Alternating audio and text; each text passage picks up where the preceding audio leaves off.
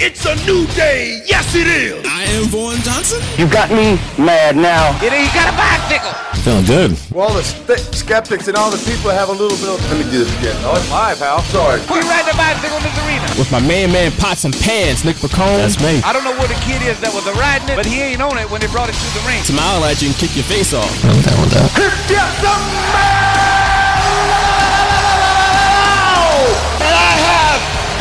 brain that you do. But I don't like it when things aren't going my way. Don't you dare be sour. He don't know nothing else. you know that Like he know that wrestling, boy. Give me a hell yeah.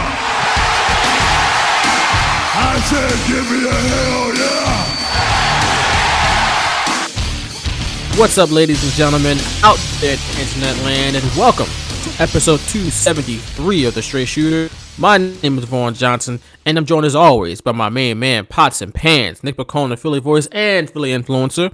And we have yet another fantastic show ahead of us tonight. It's yet another deep dive. We talked about it. We talked about it at various times in the past, but we're actually going to dive deep into it. We're diving into another film, not an event, but a film, a movie. One of the, I guess, more famous, more popular wrestling documentaries of all time, Beyond the Mat. We're going to talk all about it on this here show.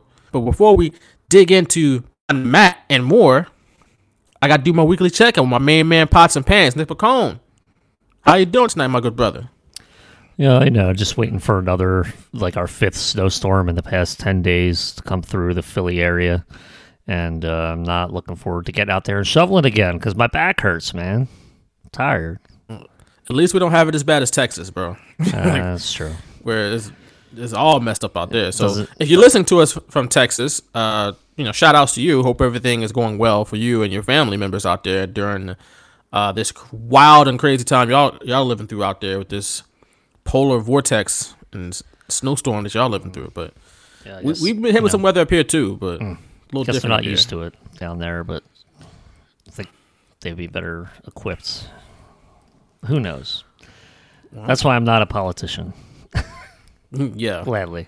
Not a politician but yeah just waiting for it's supposed to start overnight you know we're t- recording this on a wednesday night it's supposed to start uh, early thursday morning so i can't wait to get out there and start shoveling.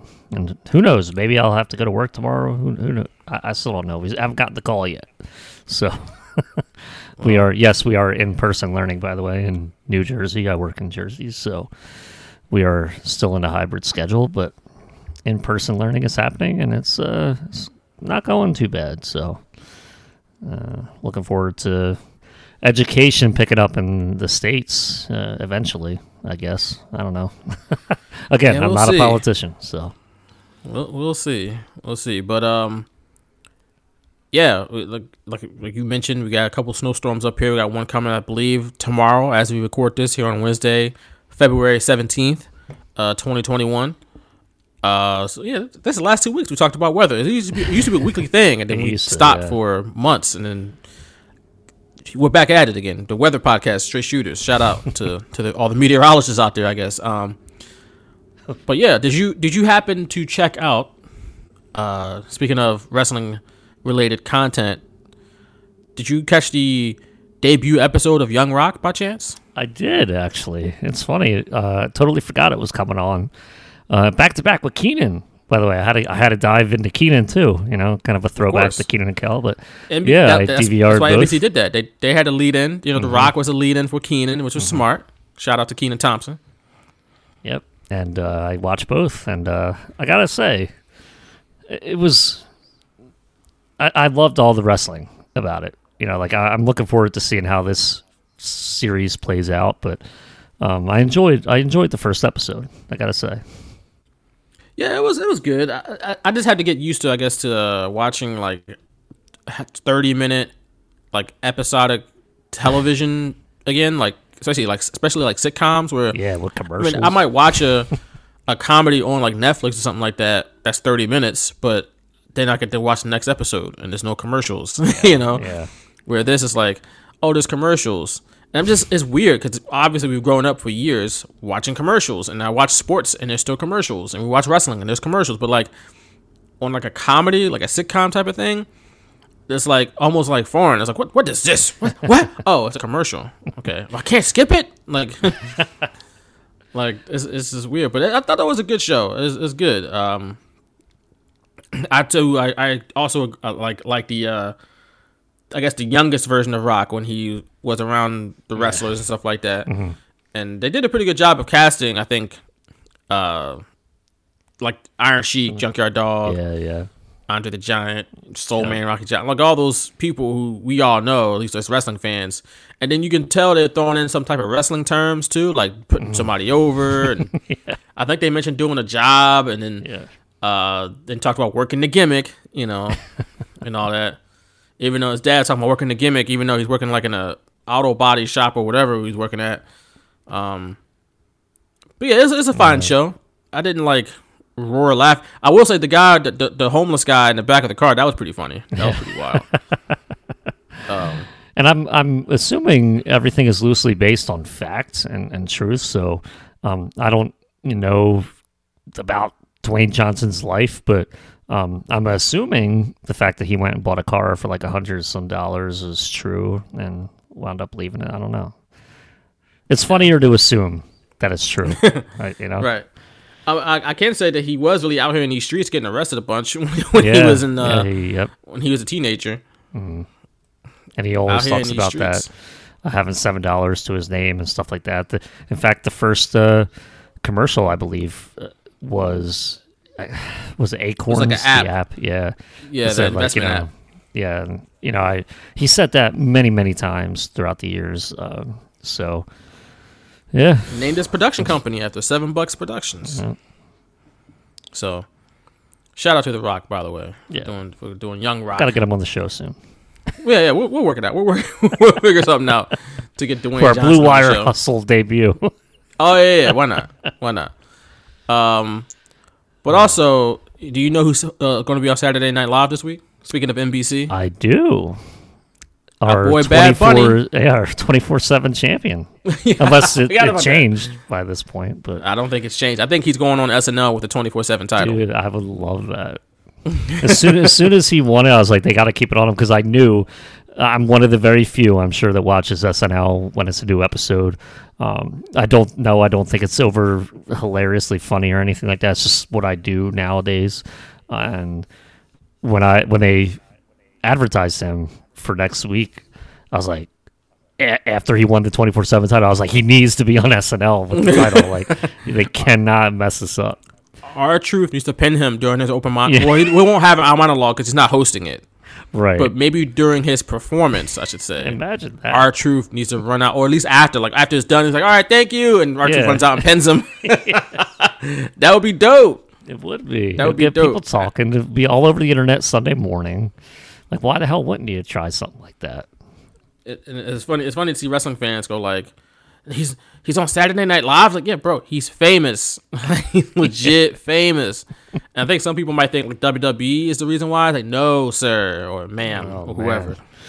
He would be on there regardless. Yeah, he's, he's Bad pro- he was probably booked uh, a month or two in advance at least. I don't.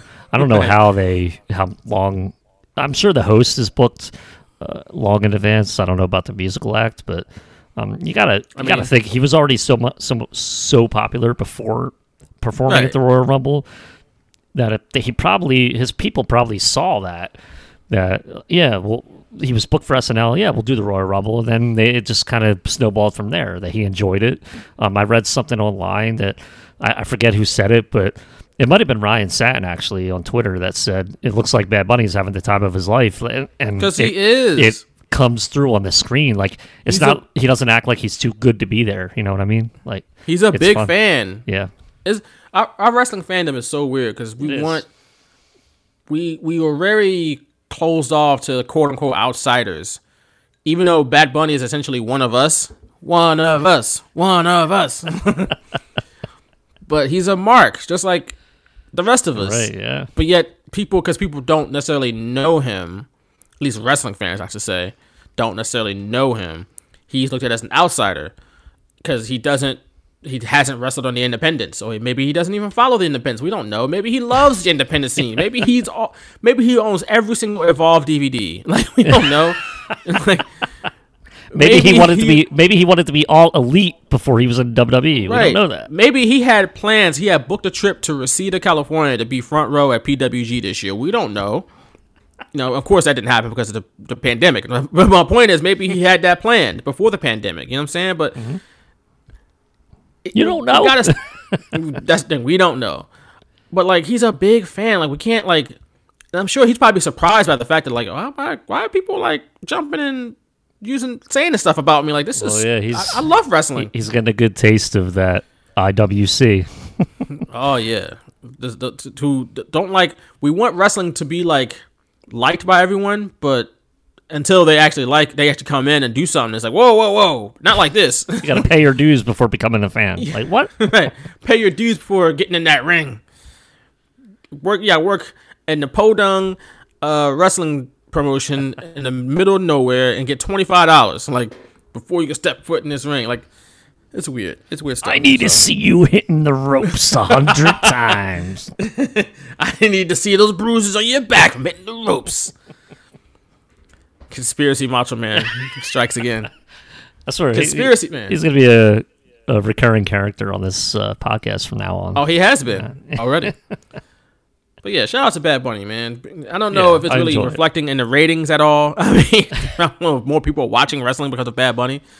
Uh, because Bad Bunny's only on screen for like five minutes at a time. Then nobody's watching the other two hours and fifty five minutes of And it's so, the it's show. so it's so easy to just ignore like the backstage segments too because they're so boring and I think that's where he won the 24/7 title. It was just like a random backstage segment that turned out to be great because of what happened but th- when you're watching WWE you're so conditioned especially on Monday Night Raw where if it's like a backstage segment to just go about whatever you were doing or just wait till the commercial breaks over. Like they they don't mean anything so that's why it's tough to kind of gauge the viewers when it comes to him. But listen, he he looks like he's having fun, and you know it's good. It's great to see because I would hate to have someone like that in the spotlight that just thinks he's so much better than everyone else, and you could tell through the screen. But like it's not not with Bad Bunny. Like he's he's a fan, and it's awesome.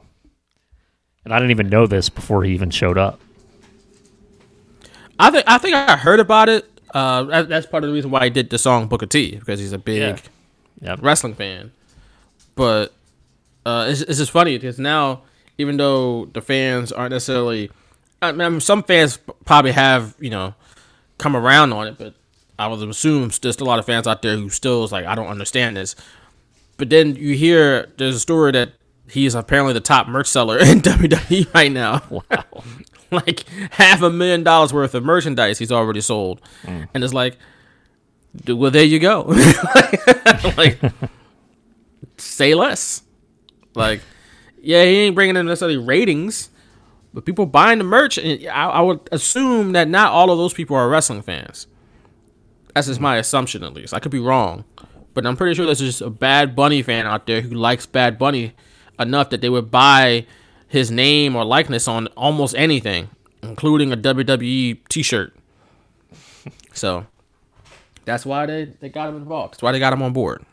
So enough about bunnies. Enough about Bad Bunny and all the bunnies and rocks, young rock, and all that stuff.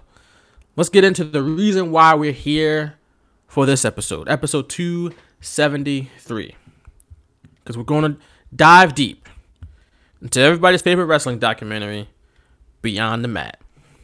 Now, wrestling with shadows. We're gonna have to do that, by the way.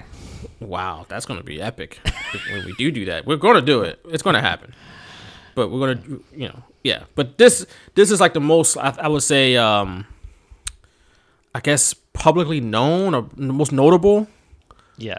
wrestling documentary. I mean, outside of WWE ones, which you know those are good, but like this is like from an independent person to document pro wrestling. This is probably still the most notable, and it and came out over twenty years ago. Because I'm, I'm trying, I'm drawing a blank if there's other ones that were, are more notable that are on the same level. I mean, there there have been other documentaries, but this we got a theatrical release. I mean, come on, like, Right. And this was during the height of like the WCW WWF 4. Well, maybe not the height, but in late 99. Uh, Nitro was still kind of strong in the ratings. I mean, they were getting beat every week, but uh, they were funny enough. WCW wasn't a part of this documentary, but uh, this documentary was released, and I totally forgot it was even it was filmed for what like two or three years prior to this. So Yeah, a lot of the at stuff we saw was from like 96, 97, and uh, it's just kind of crazy. Yeah, I think the most recent thing on this documentary is the Royal Rumble in '99. Yeah, and this uh, movie was released October twenty second, ninety nine. So this is ten months or nine months after. So Yeah. So was that October 22nd? Thought it was earlier than that. yeah, that's what it says on Wiki, and you know, Wiki doesn't lie. I, oh yeah, I mean, I guess I was looking on uh, IMDb and it said like March release date, March 17th, 2000. What was that? Uh, maybe that was in the U.S. Maybe I don't know. Got some conflicting information here Oh No. About when this thing was released. Well, IMDb is lying because I'm pretty sure I am. This came out before. Yeah, I'm pretty sure this came out before 2000. Like, why would it? This came out in '99. I remember this like in '99. Mm-hmm. So your date is probably more correct. Mm-hmm. I don't know why it says that there, March 17, 2000. It says USA, March 17, 2000. But then it, I clicked the release dates and it says October 22nd, 1999 on Oh, IMDb. But I guess it, see, it was only see when it came out in October 1999. It was only in one theater. Oh, just one. What? but I guess it got a wider release. Hmm. Or not really one theater, but it was in like LA. Like, I guess that was the premiere. Hmm. And then it debuted at some film festival or whatever. And by March 17th, 2000, I guess it got a wider release. Because you see USA, UK, all in 2000, Germany, Australia, like. So. Hmm. At some point in 90, between 1999 and 2000, this movie came out. this film came out. We know that much. So, what is this film? As you said, uh, it was filmed between about 1997 and 1999, and is directed and written and narrated by Barry Blaustein, Barry W. Blaustein, and he goes out and pretty much hits the road and gets unprecedented access at the time to the World Wrestling Federation, and he goes on the Indies, and he's with he's in ECW, and he's you know he's, he's all over the country, documenting his childhood love of professional wrestling, and at the end of the day came Beyond the Mat, and actually, like we said earlier, got a theatrical release. I'm not sure how many wrestling documentaries have ever gotten a theatrical release, but this one did, which is uh, I mean I, I, I vividly recall seeing the poster to this movie hanging up in like a movie theater when I was going to see some other movie. Really? Um, yeah, uh, but I vividly remember seeing this poster. I didn't see the movie in in the theaters, but I, I remember seeing the poster. Yeah, it's rated Uh, what- R what do you- too. So Yeah, so I wouldn't have been able to. I was only I was at I was the youngest ten at the older at the oldest eleven. Um, so what about you? Do you what do you recall your first time maybe viewing this, watching this back in the day, and uh, where were you in life at that point? So I I looked up the director's cut, the unrated director's cut uh, VHS. That's the one that I actually bought. I forget where, uh, like what store I bought it at, but I did buy the VHS, the director's cut. I really don't know what uh, was different from it, honestly. Um, but it had Terry Funk, Mick Foley with the Mankind mask on, and The Rock all on the cover. And I remember, and I have it, you know, in front of me right now. I distinctly remember thinking the man, like it was a movie. I didn't know it was a documentary. Like I remember reading about it online. Same with Ready to Rumble. When we did Ready to Rumble, I I knew like you know they were filming a movie, but I didn't know like exactly what it was about. I didn't even know this was a documentary. Like the way it was portrayed, I was so surprised when I started watching the VHS and seeing like the behind the scenes access and stuff. It was completely not what I thought. Um, I actually thought the the people on the cover. Terry Funk looks like himself, but to me, Mick Foley and The Rock do not look like themselves. I thought they were actors, and I thought we were going to see like a movie almost like Ready to Rumble, even though I hadn't seen it at that point. But like just like a regular movie, following a script or whatever. I didn't realize it was. I di- just didn't hit me. You know, I was what? Uh, it was '99, so I was like 14 years old, 15 years old. It didn't hit hit me that this was a documentary. So when I saw for the first time, I was like, "Oh, they're not actors; they're actually themselves."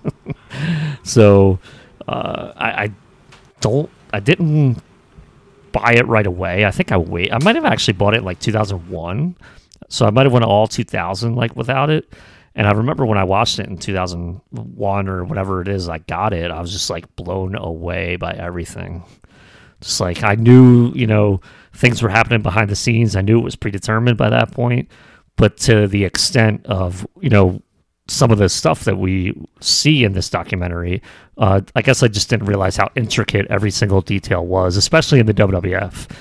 Uh, ECW, not not as much. The Indies, I didn't really pay attention to back then, so I, that part didn't really like. I, I didn't care about, you know, back then. Uh, but I was really like blown away by all the access they had with, you know, the WWF at the time, and even droz. And I think by by the time I watched this, obviously, it they even said at the end of the movie, three weeks after this film was finished, was when Droz got paralyzed in the ring. So uh, just seeing Droz like that after like another year or two of not like realizing he's paralyzed and he'll never wrestle again, it was just kind of like crazy to see that at that time when I watched it. So a lot of stuff going on. Like I'm still like the height of my wrestling fandom. I, I was probably a junior in high school when I watched it for the first time. Um, my mom got you know new rugs for the house. We finally got a cable modem for the internet. I was living the good life back then. The good life, cable modem for the internet. Good That's lord. right. In I could- 2000, 99, 2000? Yeah, well, 2001. So 2001. I mean, Yeah. you, you had to. No, so no dial up no more. just go to on- wwf.com and boom, it was there. I didn't have to wait. WWF.com. Sponsored by Lugs this week. oh, lugs and J what the JVC boombox. Those were like the Oh, yeah. the JVC the boom of the week or whatever. Like Yeah, yeah, yeah. stuff. Boom boxes not popular in 2001. Maybe I don't. Were they? I guess they were. They might have been.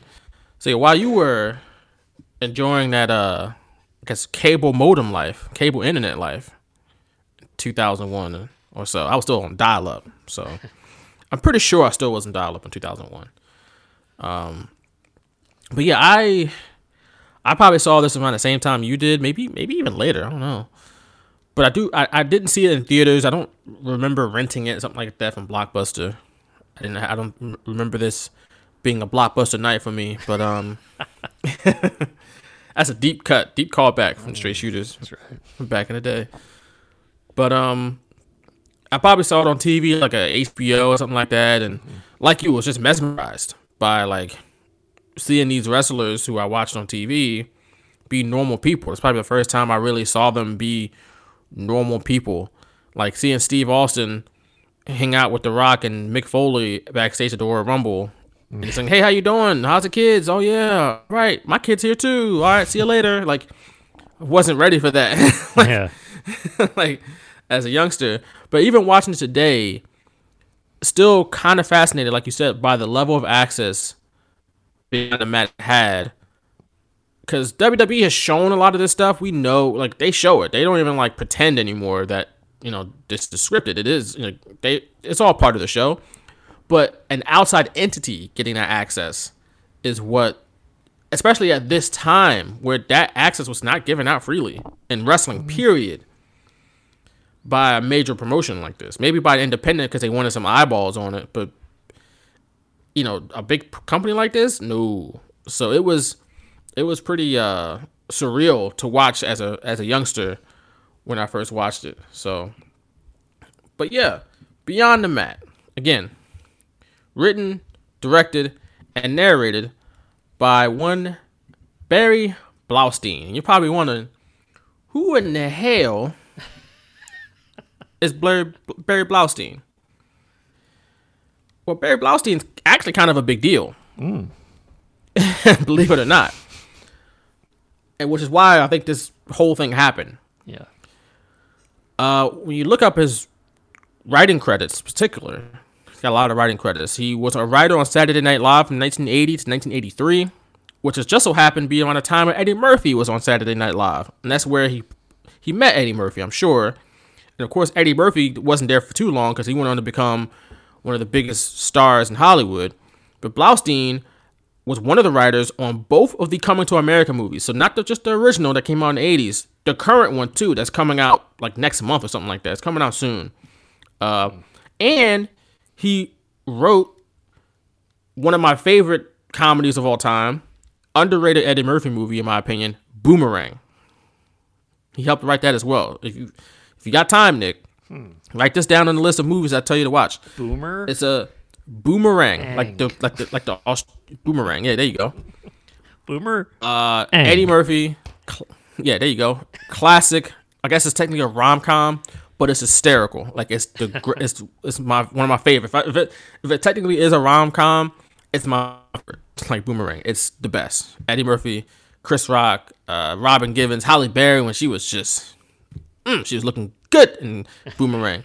um, you got so many people in that movie. Uh, Martin, David Alan Grier, John, the late great John Witherspoon, like so many people. So, uh, great cast, great comedy. But apparently Barry Blaustein.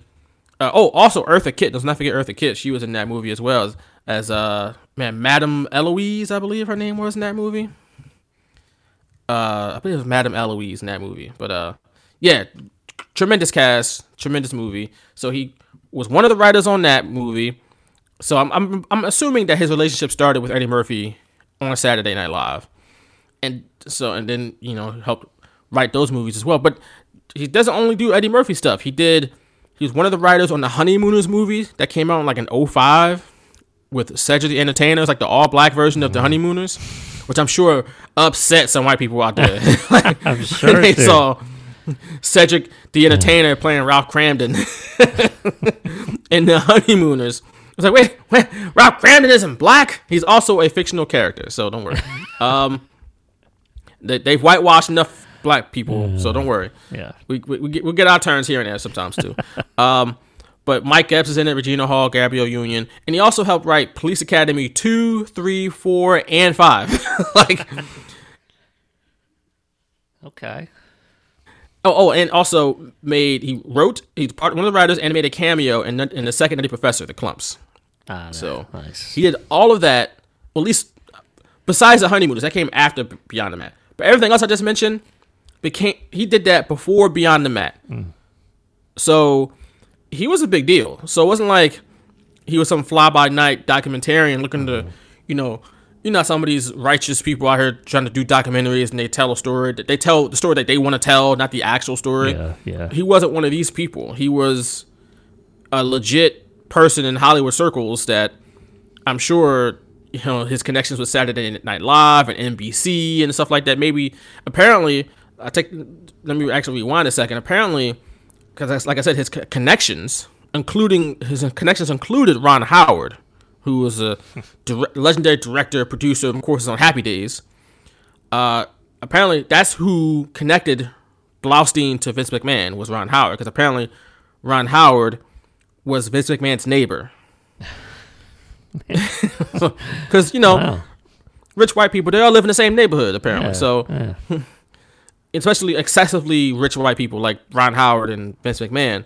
So they're neighbors, and Ron Howard's like, "Oh yeah, I'm gonna just make a phone call for you, put them in the same room, pretty much, and there you go." But apparently, according to like Bruce Pritchard, it was originally sold as an art house type of documentary, not as a theatrical release. But of course, it became a theatrical release, and it eventually made little more than two million dollars worldwide. Uh, so the, the fans didn't really come out in droves to see it. I'm not sure if it was really uh, in a bunch of theaters. I don't. I'm sure how wide of a release it got, but the people that did see it generally had good things to say about it. The, you got on IMDb a 7.6 out of 10.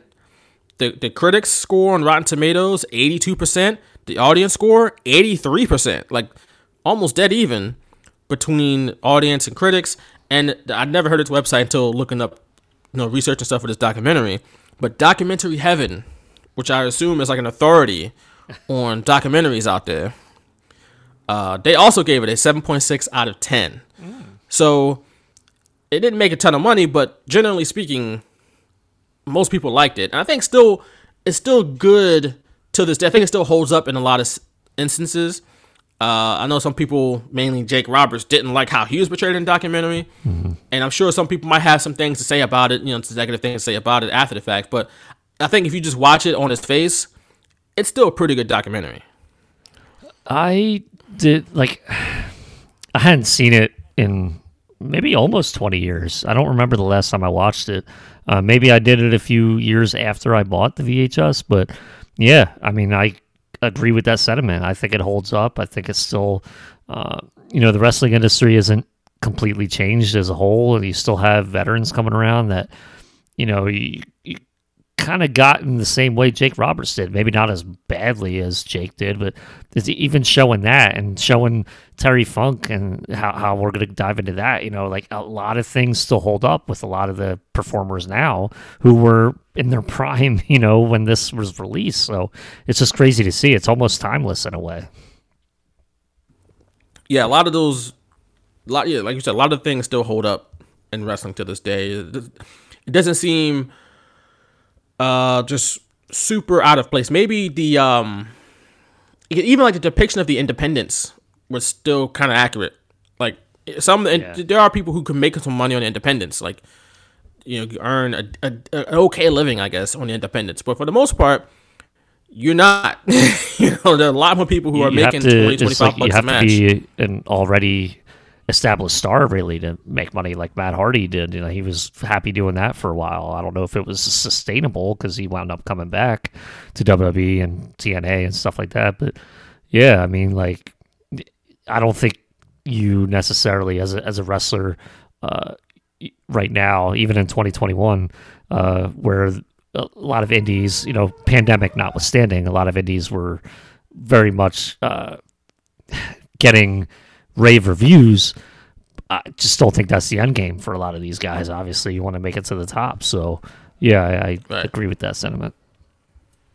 Yeah. You know who wasn't really happy with this movie, apparently, though? That would be Vince McMahon and Linda McMahon, who apparently wasn't really super happy with how they didn't make WWF look fun enough, I mm. guess. Wild, wild, wacky fun, right? WWF. Yeah, wild. wild that's what they. That's what they want. I guess people to think, but like, no, this is even during the Attitude Era, which I, I just don't get. But uh, you can kind of see that that mindset come alive when Vince had Droz in his office. You oh, almost, we're gonna talk about it. We, we almost see that like in Vince's mind, this is how we're gonna connect with the audience, and it's gonna be fun. And maybe that's like how he is with every single character, uh, with give or take a few. But uh, maybe that's exactly how he goes about the business. Uh, obviously, I mean, we see it in this documentary. Yeah, this was this was a, a, a very interesting insight into Vince McMahon and how he views pro wrestling. Again, we're going to talk about it. Um, talk about it all. I forgot a couple of uh, Barry Blaustein um, credits, by the way. He also had he directed a movie called The Ringer with Johnny Knoxville, mm. where he posed as a Special Olympics athlete, which probably wouldn't go over well in 2021. Just gonna go out on a limb and predict mm. that. And I forgot he also co-produced Boomerang as well, which is like, all right. Again, Boomerang, Nick, write it down. Ang, I got it. I'm telling you, it's it's hilarious, boy. Do I need to take a picture? I did write it down. I'll take a picture. I'll send it to you. All right. you know, I believe you. It's all right. Oh. Oh. My dog don't believe you though. Like, take that picture. I swear. Like, I swear. All right. I I believe you. I believe you. I, I don't, don't cops believe you neither. That, I, I, wasn't ready for that. Um, my Macho Man needs cleaning up a little bit.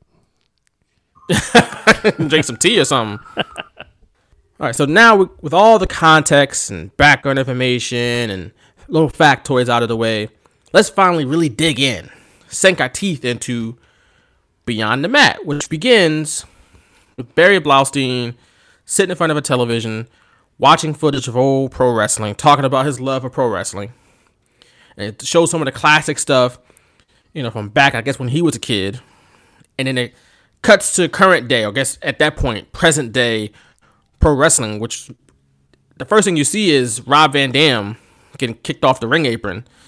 And you see all this stuff of ECW footage and WWF footage, all with Ahmed Johnson's theme music underneath it. what? he must have just he must have heard that on Full Metal the album and really liked it.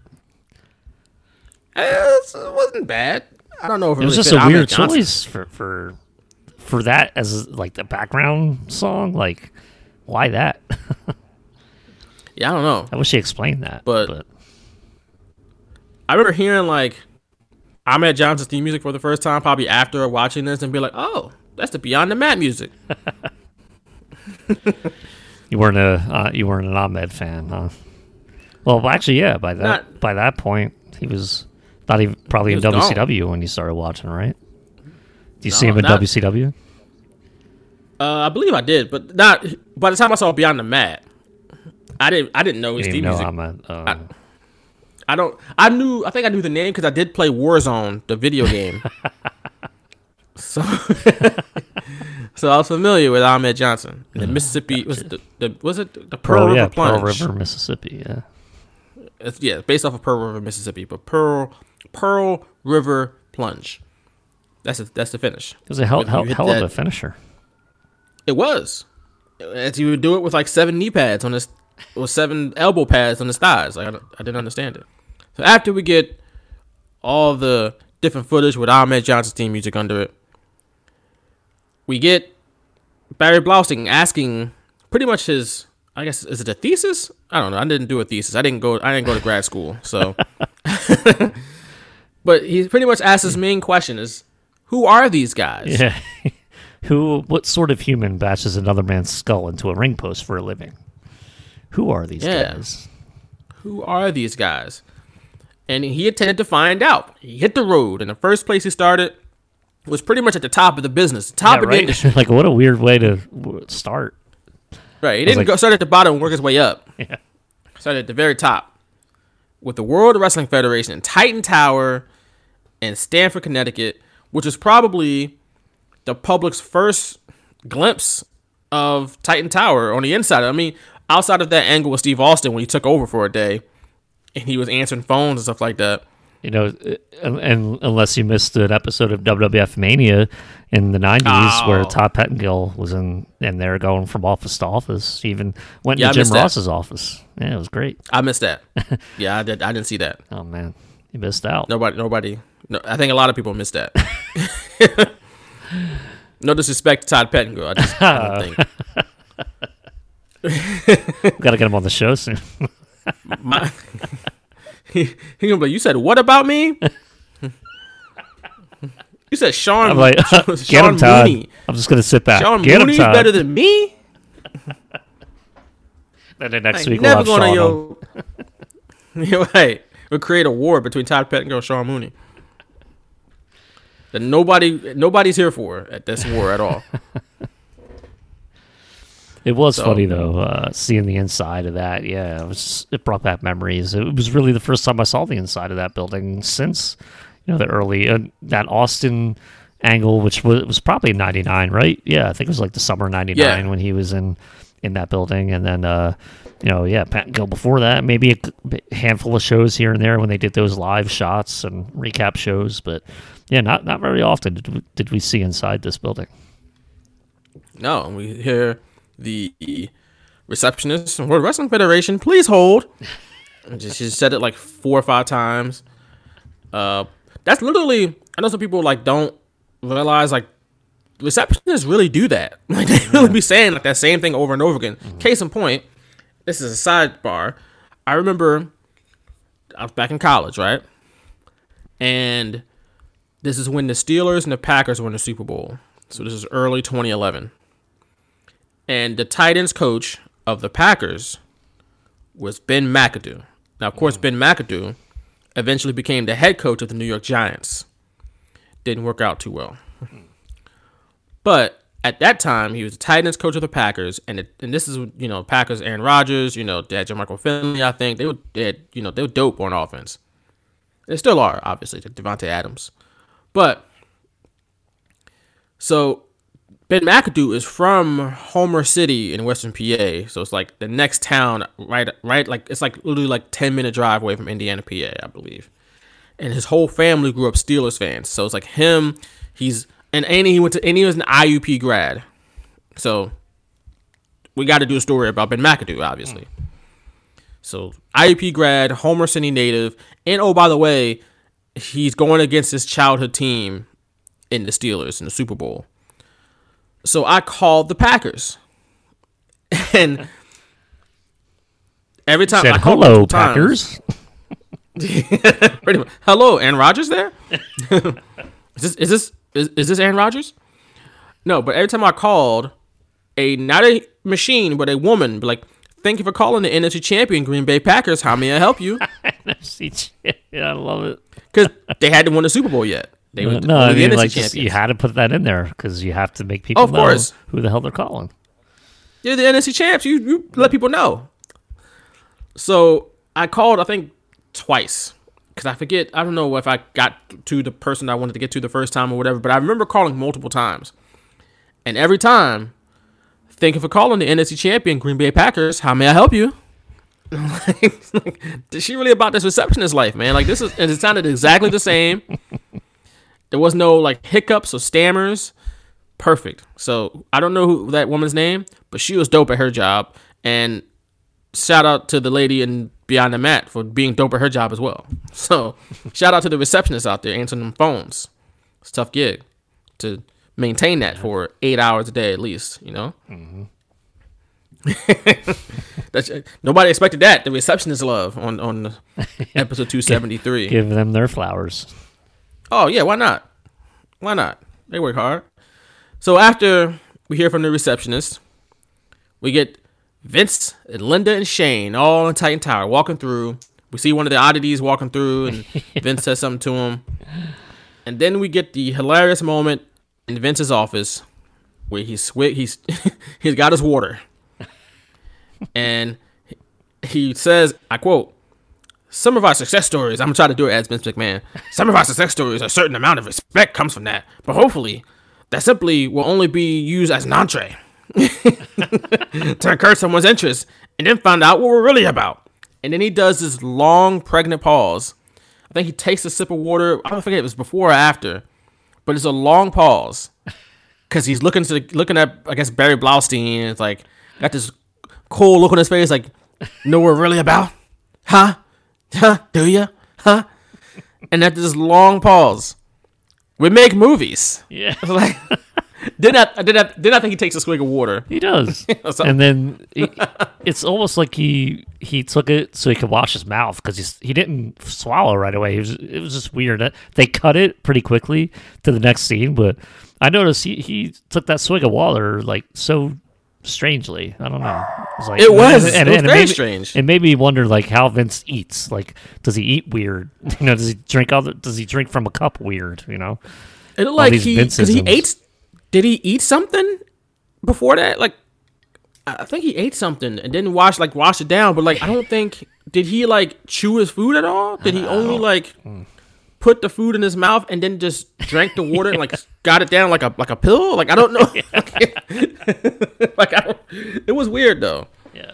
It was weird because it's like instead of like taking a sip of water, he like filled his entire mouth up with water and then had to take this big gulp, like gulp, like like it was like a, a waterfall of water in his throat. Like I didn't. It was weird. It was. It was weird. So, but yeah, that's again an interesting look into Vince McMahon's mindset. In his mind, and I guess in WWF's mind, because if he thinks it, everybody else got to think it too. They make movies. Yeah. They don't do wrestling. It, it, hell, he didn't even say sports entertainment. He straight up said movies, He did. which I mean they do. At, they did at some point. They did uh, No Holds Barred, and eventually they created an entire division of movies. But he was calling what they did every Monday because they didn't have SmackDown, so every Monday night, and I guess on the pay per views, movies. Yeah. Just an interesting look into his mindset. And it, it does put- help you, like, Go ahead. as, as a fan, it helps you kind of get in that mindset of, okay, well, that's what he thinks. And you can almost understand what you're seeing on the screen, whether you like it or not. You're like, oh, like, it, this is their version of a movie that, you know, you might like or you might not like. And maybe to him, every match is a movie, and they put a bunch of mini movies together for one big long movie every week. You know, that's that's his mindset, and it's just kind it. Even though watching it in 2001, and by that point, you know, the Monday Night War was over, you could still like tell that was his mindset, and that probably still is in 2021. I'm sure it is. You know, he, he in his mind, he's not just a wrestling promoter. I don't think he ever really was a wrestling promoter. He and if you go by just his statement, he's a movie maker. Yeah. he's Yeah. providing that's providing movies entertainment to the masses, not just wrestling fans, but to everyone. Even though the audience has dwindled down to only just wrestling fans, like you know the television viewing audience, I should say. Uh, you know, and, and he was, eh, but to his credit, I mean, he was very successful with that mindset. WWF went public just later this year, '99. They made their billion dollar company. They just sold the WWE Network essentially for a billion dollars, you know, just a couple weeks ago. So the company financially has been a success, and even in, in the late '90s, the quality was still there into the 2000s. But his vision has lost its way over the years. For whatever hmm. reason, you can say, "Oh, he's out of touch," or "There's too many writers," or whatever.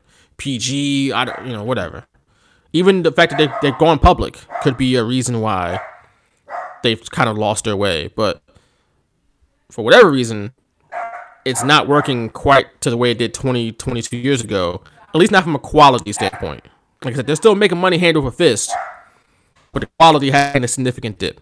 So moving on from Vince McMahon, we see him. Well, we're still with Vince McMahon. You see him producing Dude Love, and he's chastising somebody for wanting a clean shot, and and, and Dude Love, and, and then he tells Dude Love, "Don't don't what do you say? Don't strut or don't like, dance. You're not strut. dancing or something like that. like, you're not dancing. Like, I know this is my strut. I know. He's like, oh, It- oh, okay. and, yeah, that's funny because it's almost like Mick's like, I, I know Vince, like relax. You know, that's almost like a, you could see him playing into that. It's like, I know what I'm doing, dude. Like, I can't walk and dance at the same time. I'm not that coordinated. Like, this, uh, thanks, thanks for the compliment, though. Like, yeah. but I got it. And then we see Vince Russo pitching, not just wrote, pitching some nonsense to Sable. Um, but He was from right. the looks of it, I don't know if that was nonsense though. He was like, you got to sell mean, the from the- back.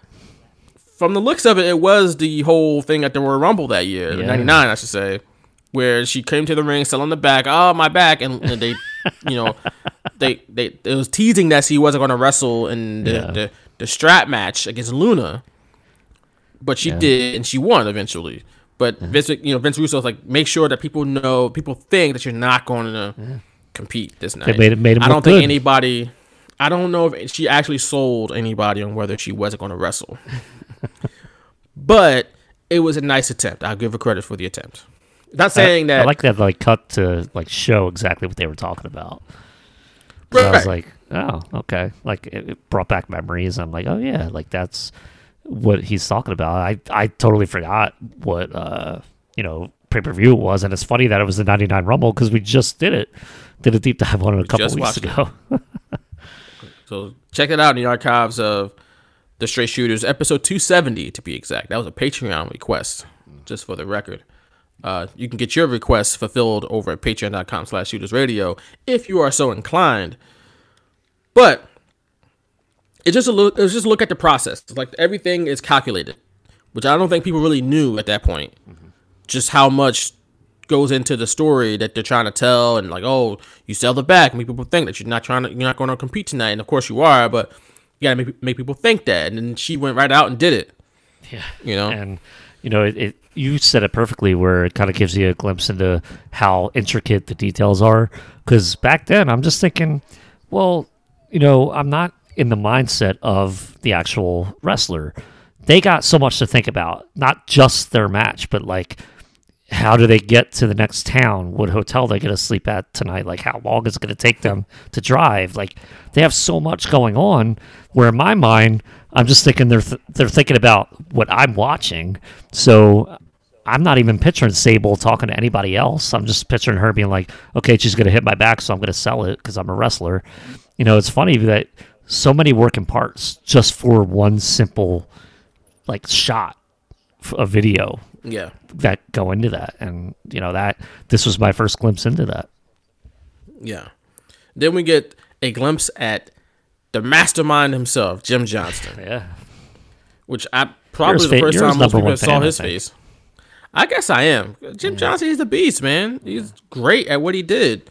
And i think this is one of the first times if not the first time that people actually saw like hey this is mm-hmm. a guy who makes all the music. Yep um, and then you see him strumming a guitar, and like saying like, "Oh, he walks like this, so he's got music got to kind of go like this," and it's like that's pretty dope to see that kind of his mindset in creating what would have been Vader's theme music, which was dope, mm-hmm. Mm-hmm. by the way. Yep. Let the record reflect Vader's theme music in WWF was great. His his actual run in WWF, not so great, but the music was dope. Like can't fault Jim Johnston for that. Jim Johnston did his job, as he did so many times.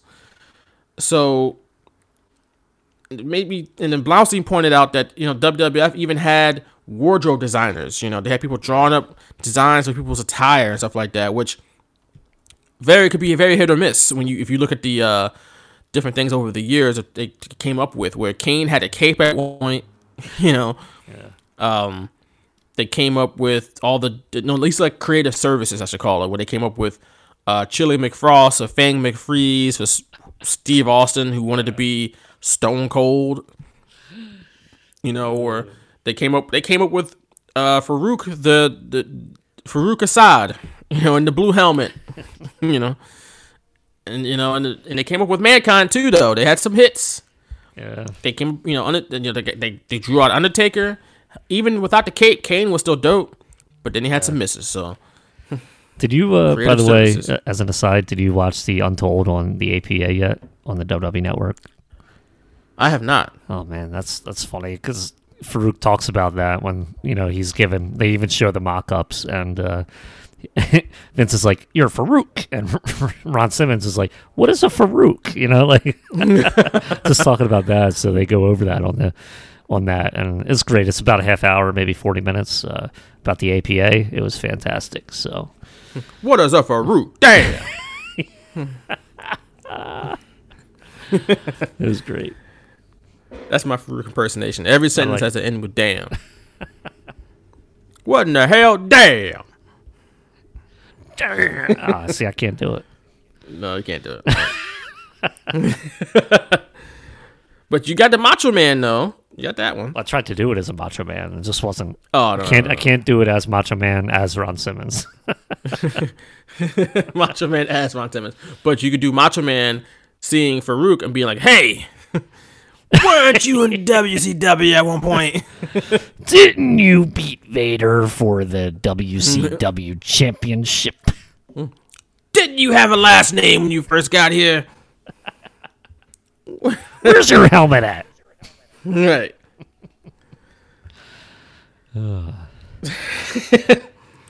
so to Blaustein though, the critics had WWF all wrong.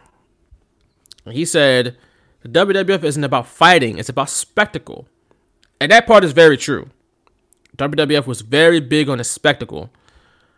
However, it's not great though when it outweighs the actual content. You know, while we're here, the, the subject matter, you know Yeah. it's what- it's the uh what's it the um something over is what's still saying i'm missing i'm missing it right now Like, it's right on the tip of my tongue They they brought the style the substance over style that's what i you was go. saying That- what wwf with style it can be at times at least style over substance mm-hmm. a lot of times That's how they got even me. the product today the spectacle, man. That's well, how yeah. I became a fan. Well, I think and that I think that's how a lot, of people became fans because you're a kid and you see that spectacle and it just draws you in. It's enchanting. But as you get older, because you've seen it time and time again, I guess it's you become used to it. Right. I guess in some ways you become jaded. So you're looking more for that substance. And sometimes WWE can hit on that substance. A lot of times they don't. That's the problem today. They are very much so style over substance. You look at the show, they got all these lights, you know, oh, we're in the performance center. The ratings are going down. What do we need? More lights. they go to they go to the Thunderdome. They just have a, a lot more lights and a lot more bells and whistles, but the show still stinks. So they're very much so style over substance now, that nowadays. But people still want to be emotionally invested. So you have that emotional investment. It could, you know, you can complement it with the, the style and bells and whistles. But WWE just, for some reason, just don't. You know, but they're, they're, I give them credit. They're great at creating the spectacle and the pomp and circumstance and the grandeur. Just, just that substance is just there. Mm. Just isn't there. Preach. So then we get to look at Jim. Oh, I'm sorry. yeah, I, I, I got you. I got you. So then we get to look at Jim Ross, who is in talent relations. He's I think he's the guy running the talent relations in Winter's office. And Jim Ross, he's straight all about business. he don't give a damn about the style. He's all about the substance. He's all Oh, I man, care about, I don't A- care who wins or loses. Go ahead. no, I was gonna say uh, AEW fans won't like this one. No, because he don't care about who wins or loses. None of this, the, the bells and whistles. As long as there's an ass every 18 inches, he is good. what a way That's all he it. cares about. What a way to put it. Right. By the way, that And is it- what made me buy because I didn't know what the hell he said. I didn't, I didn't hear that, so that's what made me buy it on Amazon Prime. I needed to find out what the hell he said. like I heard ass, but that was it. I was like, "What? What did he say?" Like, Every 18 inches. Oh, oh, Jim. But every 18 inches. And he pretty much echoes that same sentiment to this day. like, Jim Ross is a man of principle. He, he has his principles and he's stuck to them. Listen, still pretty much the he same said guy. on this podcast when we had him as a guest that titles are props, and now like maybe he just wants to. It's really easy to fall in when when you're working with somebody for that long to kind of fall into their line of thinking. But Jim Ross was good at it. Like he did exactly what was asked of him by Vince McMahon, and uh, maybe he bought into that, or he was just doing his job. But you know, even post WWE, he you know says the same type of thing, but you know, he says with AEW now he can kind of focus on the competition and that type of stuff. Uh, like I don't know if he would say that today though. You know, while I would AEW, say it. But I've said it multiple times. The titles are, I mean, they're- proper story because it's all fictional at the end of the day. But uh, I'll say it again. I've said it many times in this podcast. I'll say it again. The prop is as important as you make it. you know, Yep. like. You know, you watch Who's on Us anyway. They do the prop segment. they can make a, a foam finger seem super important in that thirty seconds they have it. Like, that is great. you know what I'm saying? Like it's just the prop is as important as you make it. So, uh, so that's my little theory on spiel on the title prop thing. Uh, but then we get a glimpse at the merchandise. We're in the merchandise meeting with Vince McMahon. He's got his glasses down on his nose. He's all inquisitive and trying to look smart. He's got his, he's got his reading glasses on, and somebody's spouting off a bunch of stats about WWF being one of the top two licenses going alongside South Park. And it made me remember just how much of a juggernaut South Park was back in the day. It Like, that show was was. huge when it first hit in the late '90s. Massive, massive show. Uh, and then Blaustein was pretty much showing how much of, of, of a promotional machine WWF was back in the early, the late '90s and early '99. Uh, and it was still growing because, like I said earlier, later in '99, WWF went public, publicly traded company IPO and they have shareholders, which still you know have to this day, obviously. But even by you know, you look at what they what WWF was in 1999 before it went public, when it was still pretty much a family-run business. It was still a monster of a company. Like if you put 1999 WWF and transported it to 2021, people will still be like, "Whoa, what a big promotional machine this is!" Like by pro wrestling standards is still a monster. You know, it ain't nothing what it is in reality.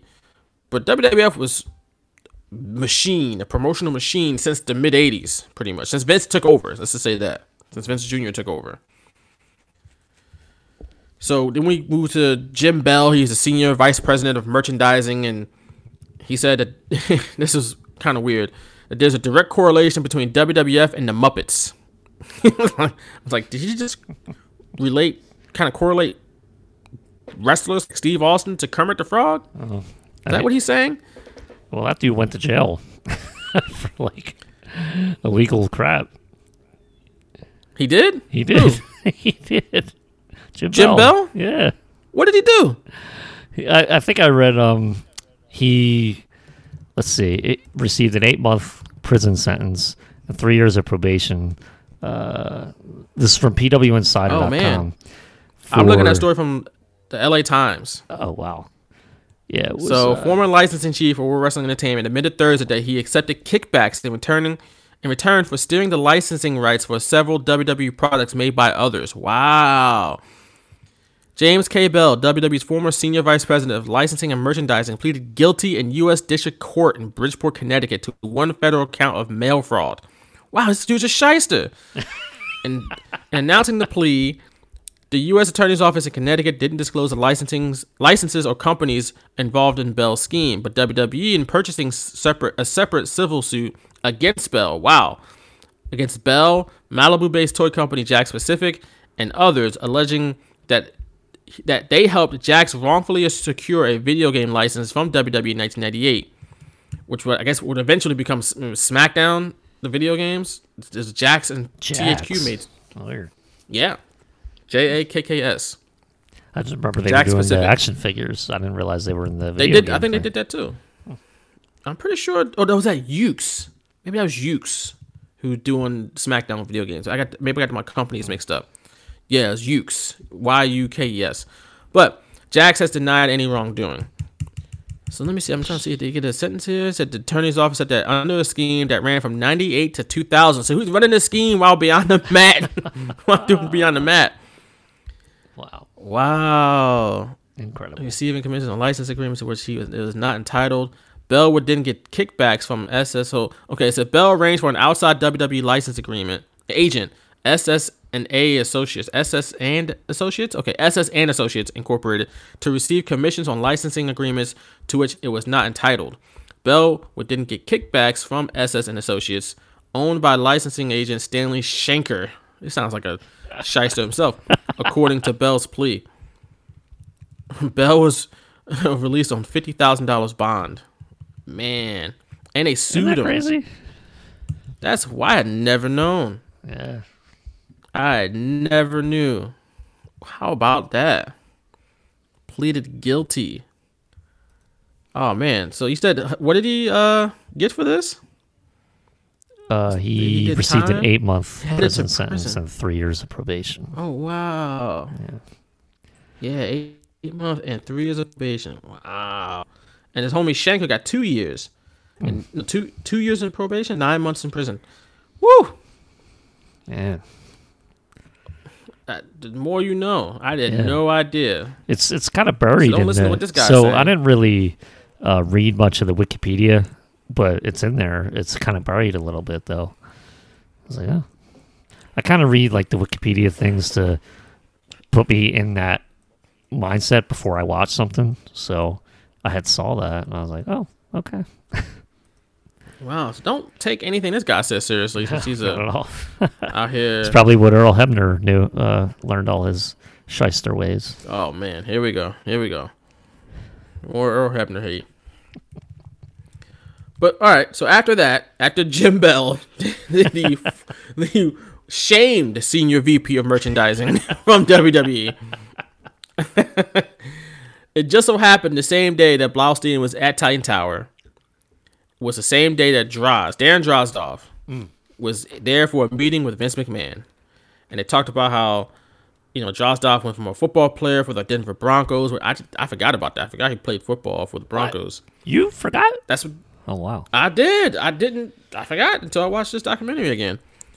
But he went from a Broncos player to pro wrestler, and eventually, when he's trying to get into pro wrestling, a word gets to Vince McMahon that Droz can essentially puke on command. And of course, this means uh, for for whatever reason, in Vince McMahon's mind, this means money. Like he had dollar signs in his eyes when he heard that.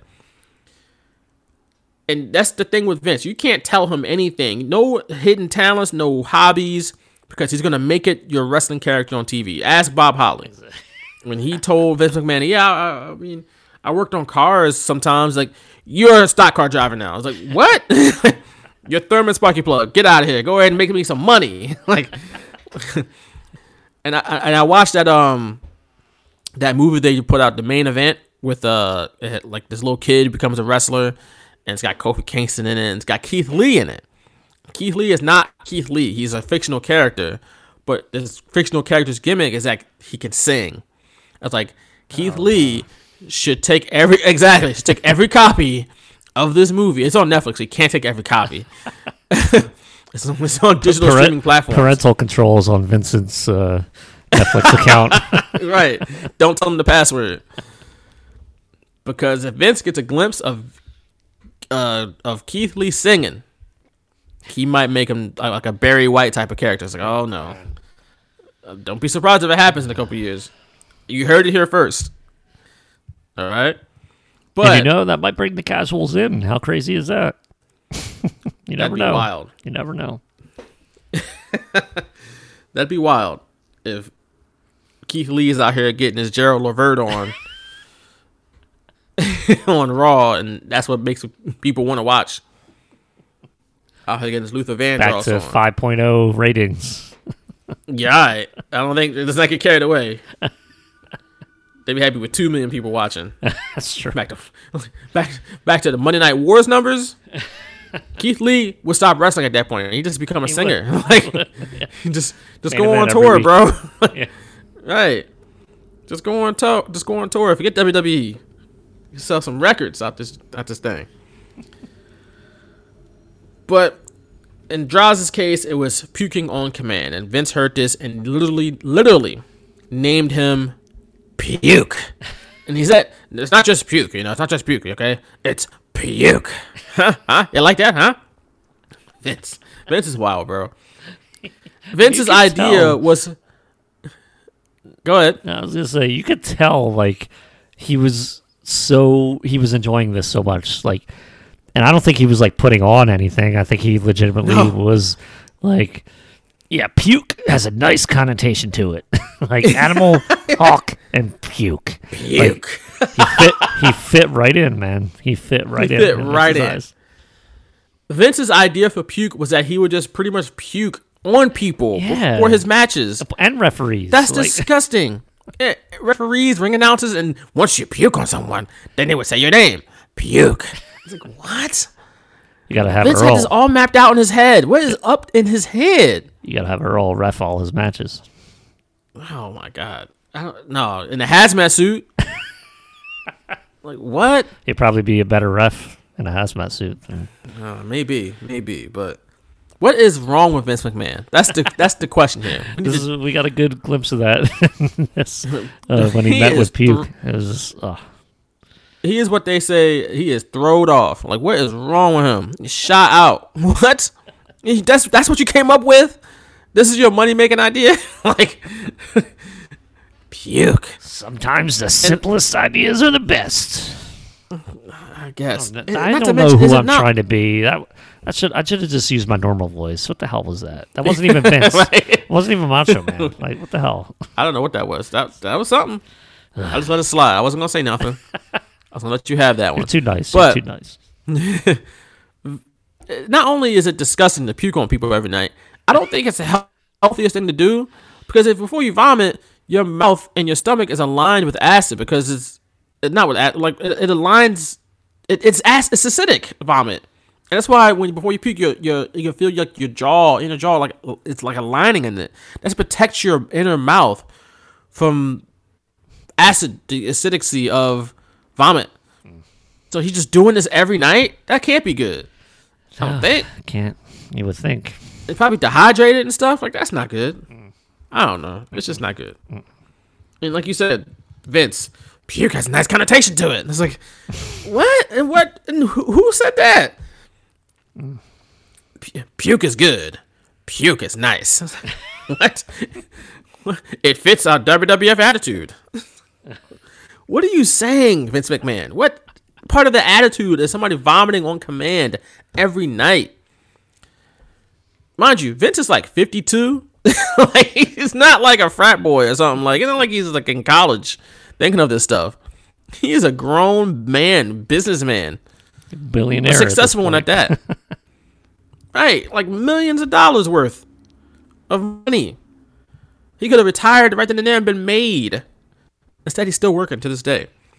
So of course, because Vince is a, is, is a crazy person, he's like, "All right, oh, you good? Well, I got one thing for you." And he reaches back behind his desk and grabs a, a bin, a trash bin, trash can. And he's "All right, I got a one more request for you here. and he puts the can on his desk and hands it to. And it's like, I want you to puke right now.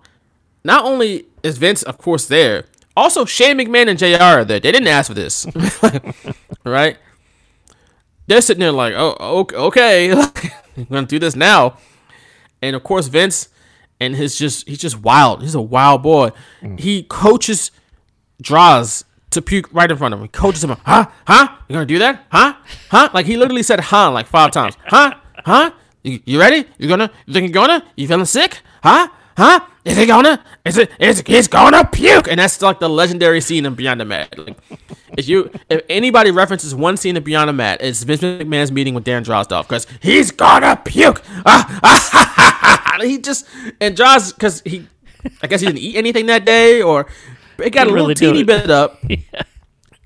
Which is like that's fine, Droz. Like it's okay, bro.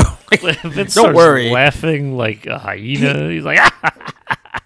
He thought it was the funniest. Ah, ah, ah, ah, ah. Like big hearty laugh, mouth wide open, teeth glaring. Like this is the funniest thing Vince did all day.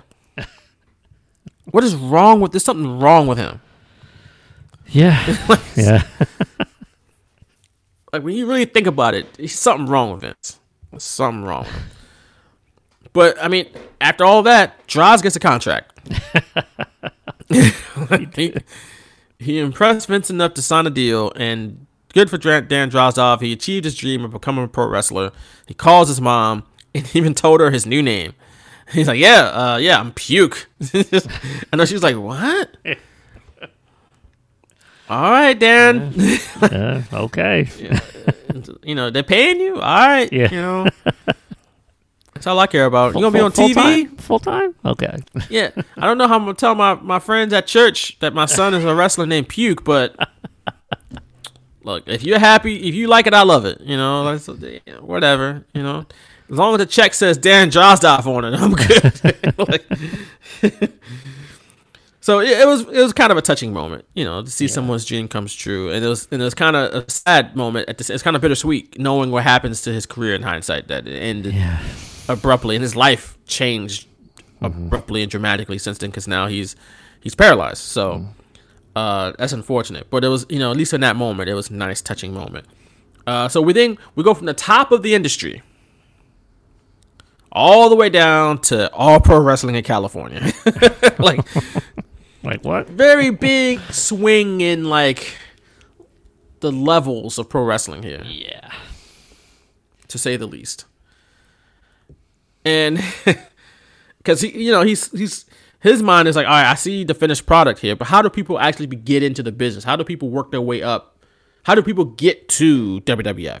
So he went to a wrestling school called All Pro Wrestling in California, and what I noticed is that what I thought about at least is that the process to become a professional wrestler today is much more accessible than it was in the late 90s because i'm not sure there were some obviously but there weren't a ton of wrestling schools back in the 90s and the, the, list of reputable ones that wouldn't just take your money and teach you nothing that list was probably really small. Whereas today it's like there's plenty of reputable oh, i would not say plenty but there's a good amount of reputable schools out there. And you can get noticed because of the internet. Where back in the 90s you could be toiling down in that school and no one sees you until the promoter takes you to a show which is what the apw promoter did roland alexander who we'll meet in a second. But like the process is much more accessible and much more streamlined even for wwe because wwe didn't have like a real developmental system. In the 90s they had like uh, they would send people to calgary. They might send people to Memphis or you know something like that. They send people to different places here and there, but it wasn't like a real formulated system like they do today with NXT. No, So- they had um yeah, there were developmental territories that technically, you know, the promoter didn't work for WWE. Sometimes I, I guess Jim Cornette technically worked for WWE when he was Smoky Yeah. Mountain, but yeah, that like And they- and I, I remember OVW like o- yeah o- OVW that was the one the first territory I kind of came to know. Uh, because of the internet, everyone was like, "Oh, did you watch o- OVW last night?" And I was like, "Well, where is it? Like, it's not the Philly market. What the hell, you know?" um, this before YouTube, you know, got big and uh, it could be on YouTube. And now I think OVW now has a weekly show on YouTube. I think a lot of promotions do, but yeah, it wasn't like that back then. And I remember being like, everyone was glowing about OVW, and I was like, I was like, I thought the co- the logo looked cool, and I was like, oh, I really want to watch this show. How how can I watch it? so I actually, W's got arms. It's got muscles. yeah, man, it was. It was Oh, it was the V. Is it the V in OVW? Yeah, I think the V in OVW got uh, muscles. yeah, maybe. Yeah, it's the V. know, but it's awesome. and uh, That's yeah, a cool that- logo. And then it was like Deep South wrestling and stuff like that. So I started, you know, this was before obviously NXT, even before Florida Championship Wrestling, and uh, kind of understood as I grew up as a fan, you know, the I guess the role developmental brands played for WWE, especially because I'm not even sure WCW had one at that point. Well, they had the power plant. Well, I mean, that was their own, technically. Like no, Oh. no, like they weren't. It wasn't a brand that went out and actually produced shows in front of people. Um, and that was OVW. Got you, got you. They just had the yeah, school. Yeah. So OVW was the first one that I like became aware of, uh, thanks to the, inter- the internet. That's that's yeah, that's fair. I I never watched OVW during this heyday because I guess I wasn't as internet savvy as you were at that point in time. At Well, least. I think it was because like CM Punk was coming up. It was right before he signed with WWE, or he was on his way, or maybe he already did, and they sent him there. He first already did. before ECW. So Yeah, because he um, was Ring of Honor. Then he they sent him to OVW to develop. Yeah, so it was like he was, and there might have been someone else there that I was like interested in watching and I couldn't. But yeah, I was like, OVW, man, they have the yellow ropes. They're awesome. Oh man, still sucker for those yellow ropes. So before OVW though, we, we're, we're in APW, All Pro Wrestling, and according to CageMatch.net, All Pro Wrestling has not run a show since July twelfth, twenty nineteen. Uh, so that's long before the pandemic. So we can't say the pandemic s- halted APW. Uh, but even that last show was a co-promoted show with Gold Rush Pro Wrestling. So I guess that would be GRPW. Okay. Okay. Uh, but that show hasn't had a show. That that promotion hasn't had a show since January twenty fourth, twenty twenty. So we can say, uh, I guess, looks like the the pandemic did kind of halt things for, uh, you know, Gold Rush Pro Wrestling. Yeah. Um, and that was the only show that that promotion had since APW's last show, in you know in 2019. So uh, you know the pandemic halted that promotion and many other independent promotions around the country uh, from really running shows, which is unfortunate. Uh, but APW in the late 90s was still being run by Roland Alexander, who by day was an accountant and by night was a wrestling trainer slash promoter. So, you know, I, you know, if you're an accountant, I get, you know, I guess it's good to have an accountant on your payroll if you're a wrestling promotion because at least they're going to be good with the books. You would think, you know, to have an accountant. Yeah. I guess if they're Somebody, not, if they're somebody not good with doing some- numbers. if they're not doing shystery stuff. Well, that's true. You would assume that their skill set is good for the bookkeeping. That don't mean their personality is good for the bookkeeping. you know, Mm. Yeah, their he- morals. May Roland here was line. talking out of both sides sides of his mouth uh, during this. So Yes, he was. Yes, he was. Uh, as we will see in the next scene, when you know after you, we, intro- we we get an introduction to him, we see him sitting down with a couple of guys who want to get into wrestling, and these guys look like they have no business in pro wrestling, but they're there. yeah, John They're John, trying to get John in. Cena and Batista, crazy, right?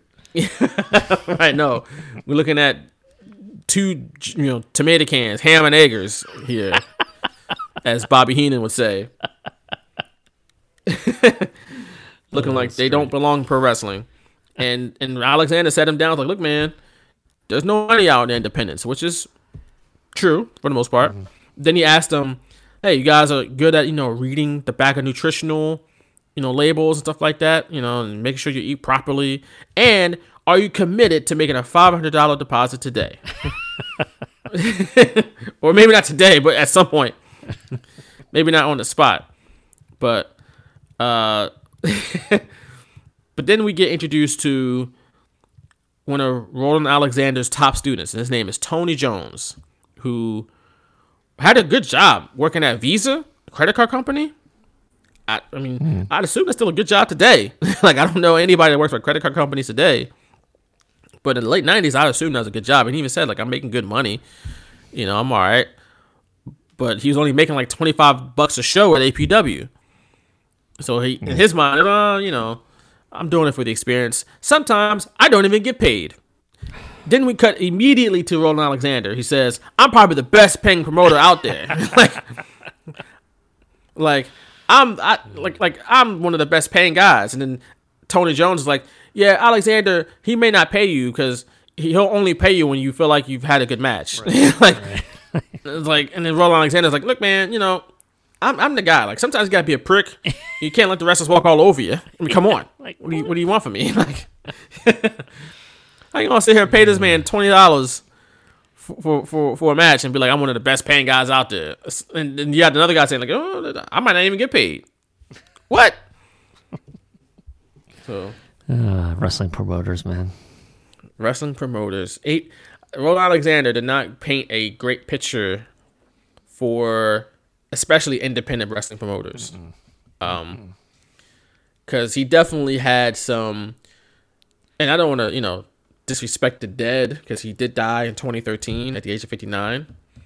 Uh, so rest in peace Roland Alexander. But I can see how somebody would watch this and get like shystery vibes to from him, like, like you know, uh, one of those shisty promoter vibes from Alexander, where he's still, you know, kind of meaning well and you know, at the end of the day, probably good to you, but he still might not be hundred percent great to you.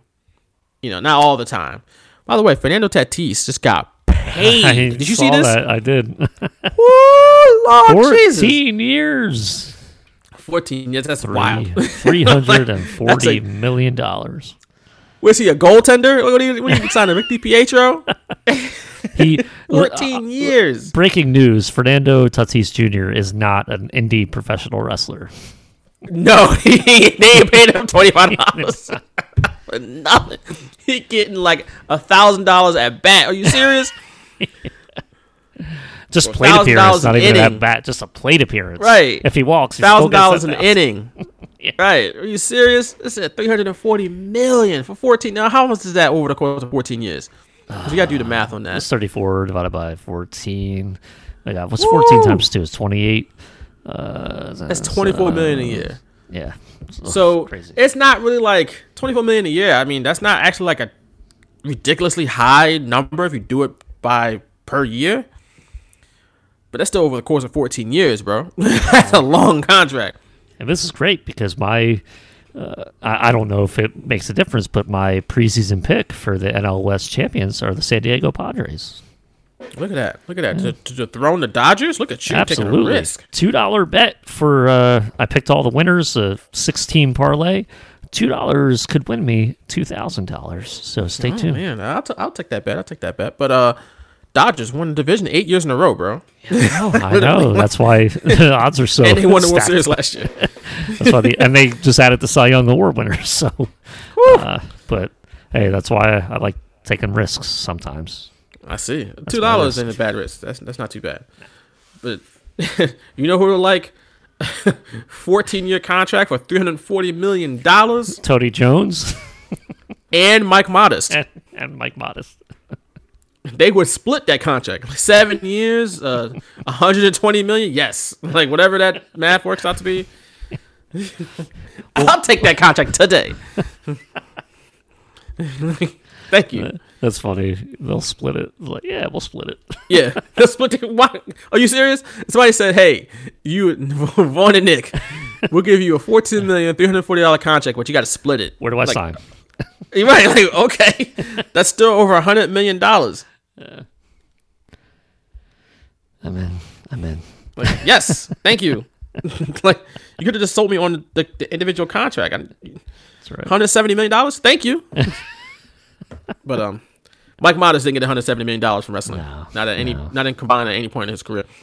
But Mike Modest was Roland Alexander's golden boy.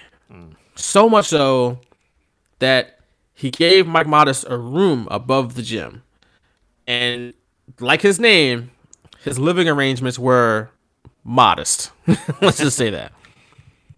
He had the room, and it was kind of messy, and he had a bed, and he had a cat, and that was about it. But you know, I guess he was saving some money. You know, between wrestling, you know, he worked at a funeral home. You know, picking up bodies and whatnot, whatnot. Uh, but Mike Modest, you know, let's- can fast forward a little bit. He had a pretty decent career, all things considered. You know, that he was just an indie guy working with Roland Alexander. He worked a lot in Japan, which he predicted on the show. Like, yeah, my my best work is gonna come in Japan. Not on the show, on this documentary, I should say.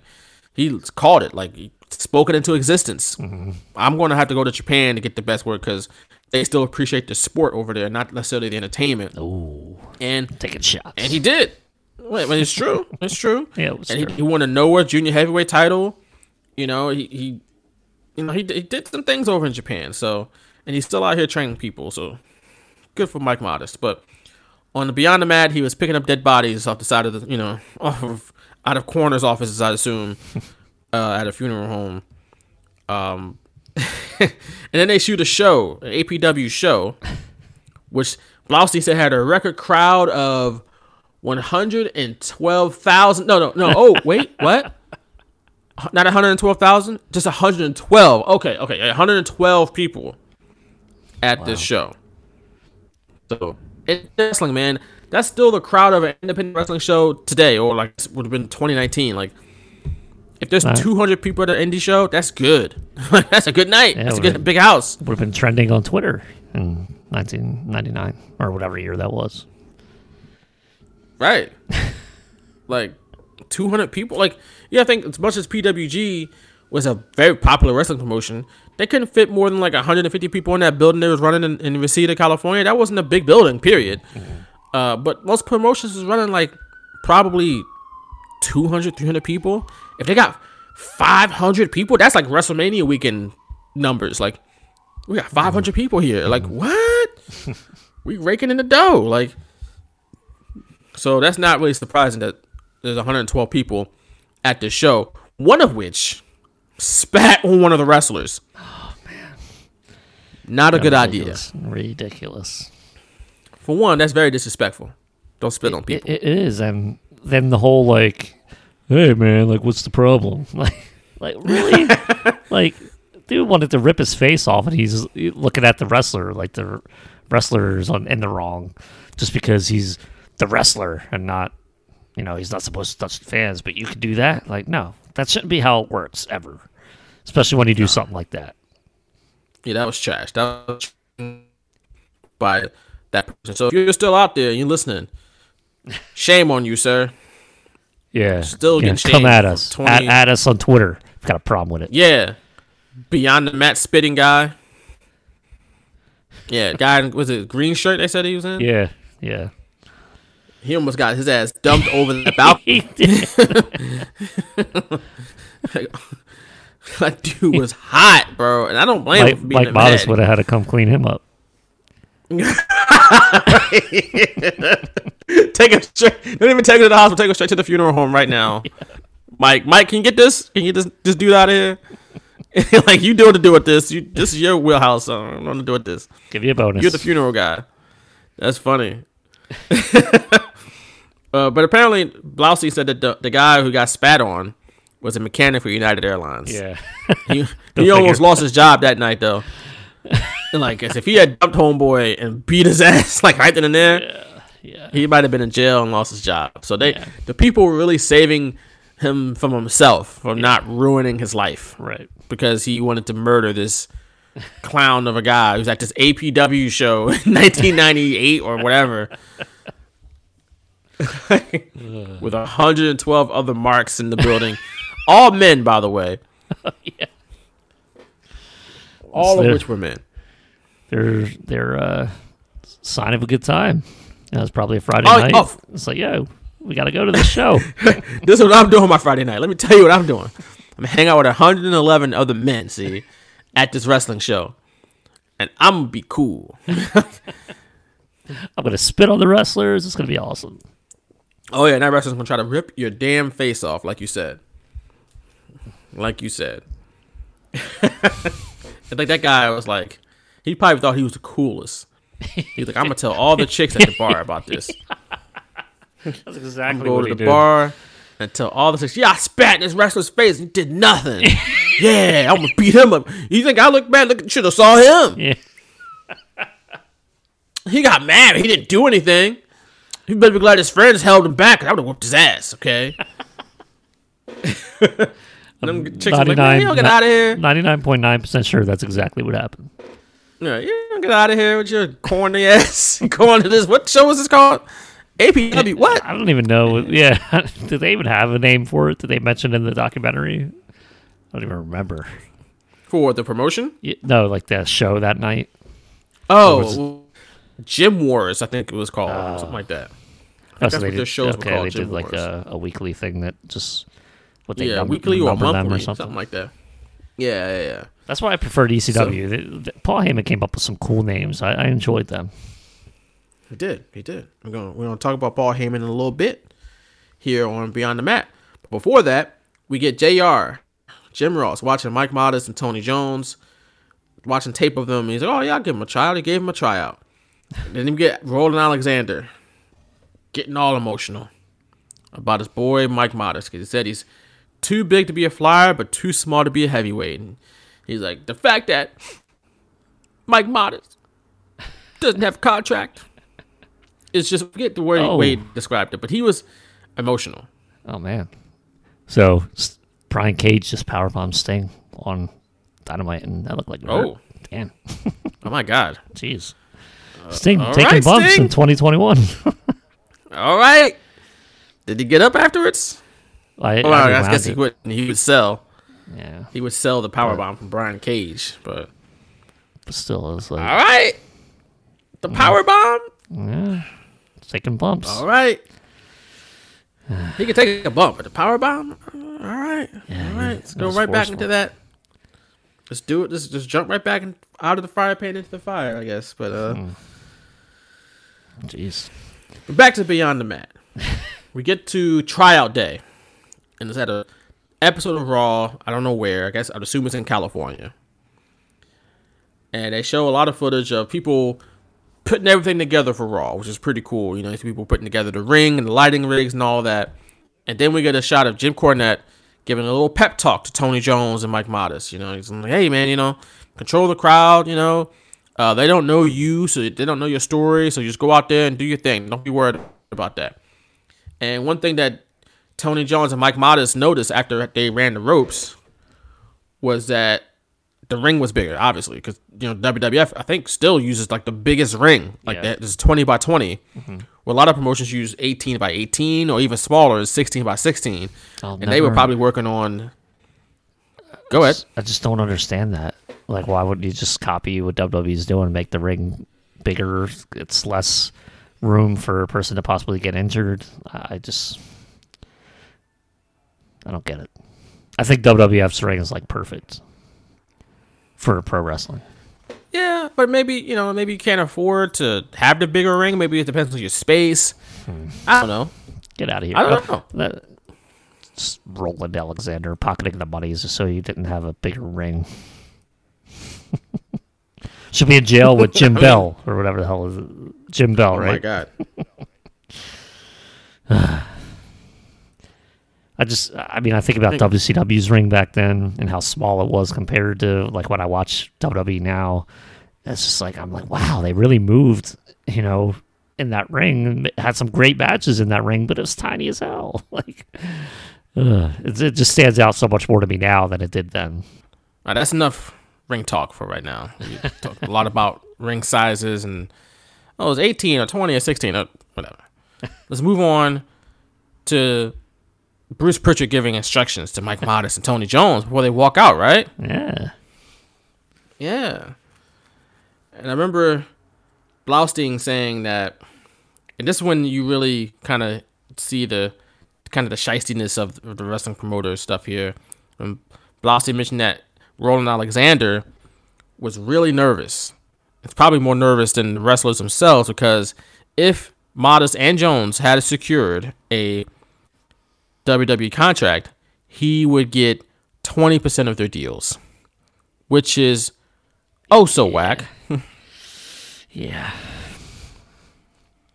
But it's like an old school wrestling promoter thing that they would do. That wasn't like it was like Roland Alexander invented that. That was a thing that people would do back in the day. If you got booked somewhere else, if you got a big contract, something like that, and you came from here, then I want to cut of this or whatever.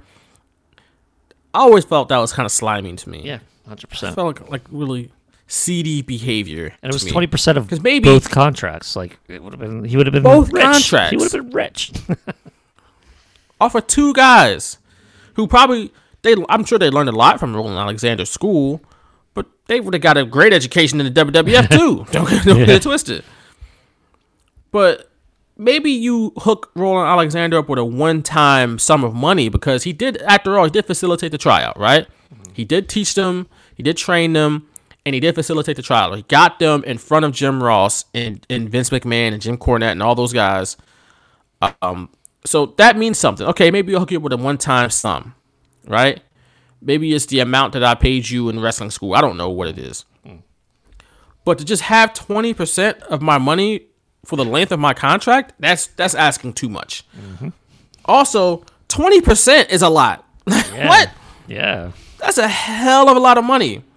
So, theory, if let's say they, they and I doubt they would have probably, I don't know. I mean, you know, what kind of contract they would have signed, but let's say in theory, they would have signed a hundred thousand dollar contracts with WWE per year, which would have been a good sum of money, I guess, for two guys just starting out.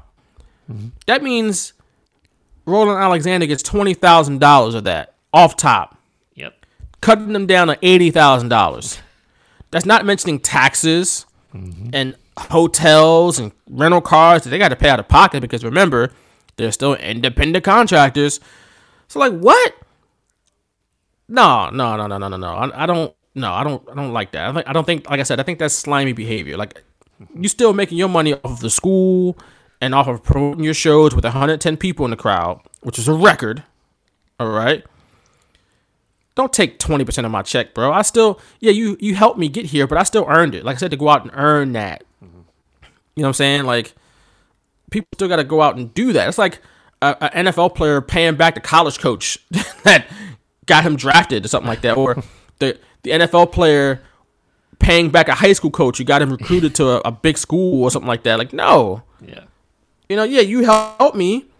And high school coaches do that all the time. They'll send tape to different coaches. At least they did back in the day.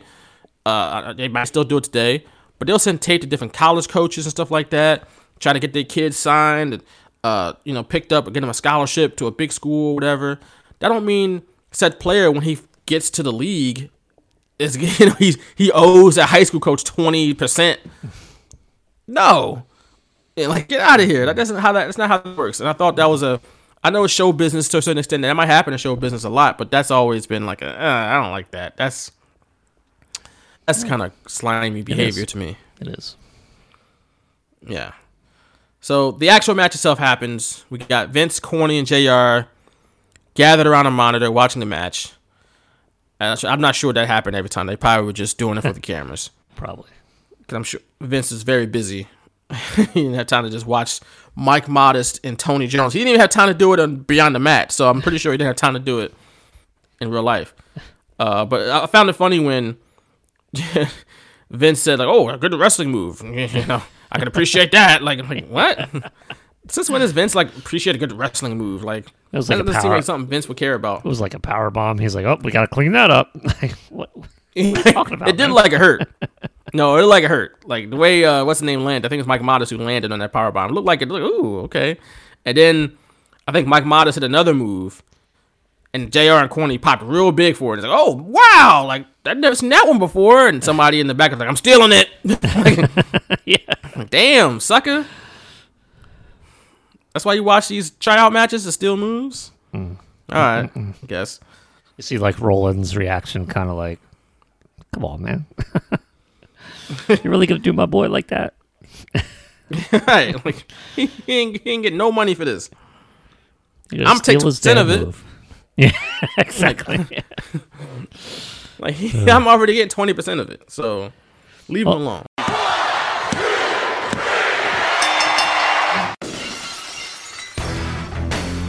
You're listening to The Straight Shooters, featuring Vaughn Johnson and Nick Picone, giving you the best and worst in the world of professional wrestling, past and present.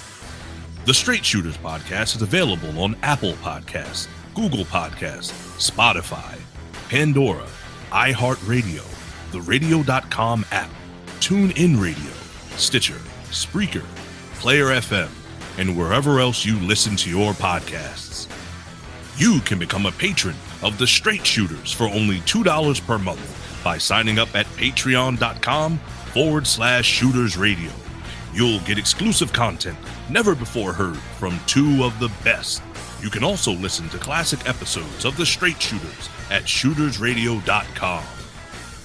there was also a, a portion of this segment where I was, I knew like everything was predetermined, but it was just so, it was different watching like DX and Jeff Jarrett in the back, just like talking and like normal like coworkers. You know, it was just weird. It was so weird, and that's what I got out of the segment. Even with Jr. Vince, Jim Cornette was watching it, uh, the match. It was just weird. I was just like, man, weird. Guys just you see a lot of guys just hanging out in hallways yeah. in, in these backstage shots. Like, don't We saw- have like rooms so y'all can sit down the Royal there. Rumble, uh, Road Dog and like Chaz were in the back, like eh. yeah. Yeah. when Mick Foley was walking, like, what the hell? Yep. Why was Chaz just standing there? Like, wasn't he? Like, notice how I said Chaz. I didn't, even, I didn't even say like Mosh. He was a headbanger. I said Chaz. he didn't have the makeup on. But they do that like in WWE, like TV, like just to make it seem like people are like in Yeah. the building, like they're Yeah, in. don't- in reality, it's like they do that and for real too. Like to just be posted up against a wall for no reason. Like, maybe he was waiting outside of a door or something. Uh, Maybe he was waiting for somebody. I don't know. Maybe you gotta be visible. You gotta, can't be in your no. Just- can't be in your office. Can't be in your locker room. You gotta be visible. Yeah, it's just there's a lot of loitering going on in WWE's in backstage area, WWE shows. So Very unsafe. ap- Fire escape. So after you know they everybody watched the match, you know Jr. and Jim Cornette, they, like you know they appreciated the effort. Uh, you know th- that was nice. They you know thanked them for the effort. Jr. gave some little some good pointers. I think. You know Tony Jones, hey, get some more flattering gear. You know, work on your upper body a little bit more because it is an upper body business, Nick. I told you that. It's an upper body business. And then Mick Foley comes up and it shakes Mike Modest's hand, like, "Hey, man, good job." Like, he doesn't have to do that, you know not at all. it's just a a guy on a tryout match, and Mick Foley's probably the champion, and he's like, "Good job, man." You know, that's I thought that was pretty dope. Yeah. Mick Foley. Uh, so yeah, I mean, they didn't get contracts, and we learned that later, but I thought that at least they were treated with respect by at least you know Jr. He gave him some good pointers, you know, and hey, do this, do that, like not just hey, good job, and that's it. Like he actually told him like this things you can work on you know, left them with some advice. Yeah, we're not gonna maybe not today, but maybe in the future if you do X, Y, Z. And I think that's a good way to do that. You know, say, hey, you're not good enough, but here's why, and here's what you could do. Yeah. So instead of just leaving somebody, you know, hanging in the wind, just wondering what the hell they did wrong. We then go from two people just starting out their careers, in Mike Modest and Terry Tony Jones, to someone who is supposedly ending their career, and Terry Funk. Spoiler alert, he was not. this was at least Terry Funk's second retirement match kind of thing. 'Cause I think he had a retirement match in 83 in Japan. and of course, he did not retire. Um, but here we see this legendary wrestler, and the first time we see him, who, by the way, is Barry Blaustein's favorite wrestler. That he admitted that this was his favorite wrestler growing up. First time we see Terry Funk is in his bedroom in his tidy whities as he's waking up. It's like, what a way to meet your hero in his underwear. And then we transition to the, the wedding of Terry Funk's daughter. She's getting married off to, uh, I guess, a fine young man that Terry allowed her to marry. I'm sure he he uh, made sure that this guy was the right one because Terry Funk is wild. Even at his advanced age, he was wild, wild guy. But he's at his daughter's wedding, and we get a glimpse with the family as they're getting the daughter ready to be a beautiful bride. They're getting her ready, and they're talking like, "Hey, man, we're we're happy he's finally retiring because we were starting to get worried about him." yeah. Mind you, he's only 53 at this point. It's not like he's a decrepit old man, but he still has some miles on his body. Just for kind of a frame of reference, Undertaker and Goldberg are both older than Terry Funk. like, not like actuality, but I'm saying like they're both eh, older than what Terry Funk was when they shot this in '97. And Undertaker isn't wrestling anymore, but Goldberg is gonna. He just wrestled. What? A, when did he just wrestle? He just wrestled recently. Wasn't that the Rumble against uh, Drew McIntyre? Yeah. Yeah. That's right. And he lost. Go figure. And he lost. How about that? He'll probably have just another world match champion at not that long WrestleMania. ago. Probably. He was just Universal Champion last year. So, but in '97, you know, I guess, like I said, I said this before, but people, I guess, they just take better care of themselves. Number one, than they do did back in the day. Uh, but it's just an interesting thing that Terry Funk was like clearly on the, the end at the end of his career, at least we thought he was. And some guys are still going strong in their mid late forties into their fifties. It's just different time, I guess. And just uh, to piggyback off that, Mick Foley was 34 when he retired like full time from WWF. You know, like, he's- Super he- young. he's had matches since then, but full time, the this era we're talking about, 2000, his last real full run. Well, even the beginning of 2000, because it was right after WrestleMania where he just kind of stopped wrestling full time. He was 34 years old. That's Really, Incredible. really young. yeah. Let, he- that's For younger than I am right now. Right, right. And by wrestling standards, that's really young. That's when you're Yeah. kind of starting to enter your prime in like early to mid 30s. He was done because he had beat his body, all the hell, Yeah, exactly. which we'll see later on to Beyond the Mat. Uh, we will. But then we go, speaking of beating the body all the hell, we get to Terry Funk, who again, 53, and his family is worried about him. He goes to the doctor. and the doctor said, in your quote unquote good knee, you have moderate to severe arthritis. That's his good knee. Right? It wasn't going to function very well. He should just get by by it just hurting all the time. What? That's his good knee it's just gonna hurt. Get some painkillers ready. And his other knee, he had severe arthritis, no joint space. He completely wore it out like it was a flat tire at this point. He needed a new knee. He needed knee replacement surgery immediately. And the doctor was like, "You need it now. Like, don't play around with this." And if he didn't, his knees were going to cause him a great deal of pain as he got older, and he would not be able to get around comfortably and live comfortably if he had not gotten the surgery. And it's honestly what he's actually going through right now. I don't know if you heard, but Terry Funk is dealing with a lot of different pain and ailments right now. Yeah. So it's unfortunate, but all that stuff that some of these guys do to their bodies, and it catches up with you at some point. You know, and they were telling Terry Funk in, '97, like, "Yo, your your good knee is trash. Yeah, he your said- other knee needs is, needs to exit your body immediately." And he, I remember him asking, he was like, uh, "Can I get around? You know, like without any pain, or can I like without surgery? Can I? Would I be able to still get around?" He's like, "Dude, you should be disabled right now. Like, what are you talking and the doctor was like, "Flat, no, you should Yeah. no, get the knee replaced right now." Incredible. So, yeah, poor Terry Funk, man. He just he's just a wrestler, man. And that's what they do, I guess, you know. And it, he just didn't know when to stop, unfortunately, until his body said, "Look, man, we're, not the bo- we're not moving. Like, I'm done. I'm calling out. Like, I'm done. I'm not letting you do this to me no more." You know, and it's like I said, it's, we're kind of laughing at it, but it's kind of sad because you know he's going through a lot right now. That is it. What is he like in his seventies? Like seventy six, I think it is right now, or seventy eight, something like that. Uh, Terry Funk, 76 years old. He'll be 77 in June. So he's getting up there, man. Shout out to Terry Funk. But even though the knee told him your knees are trash, they need to leave your body immediately. At least the one, the, the not quote unquote good one.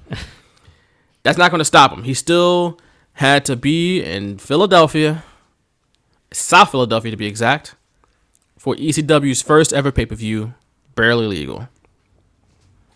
And when they're in the, when they're in the hotel, his wife said like, "Yeah, I wanted him to stop wrestling in 1990."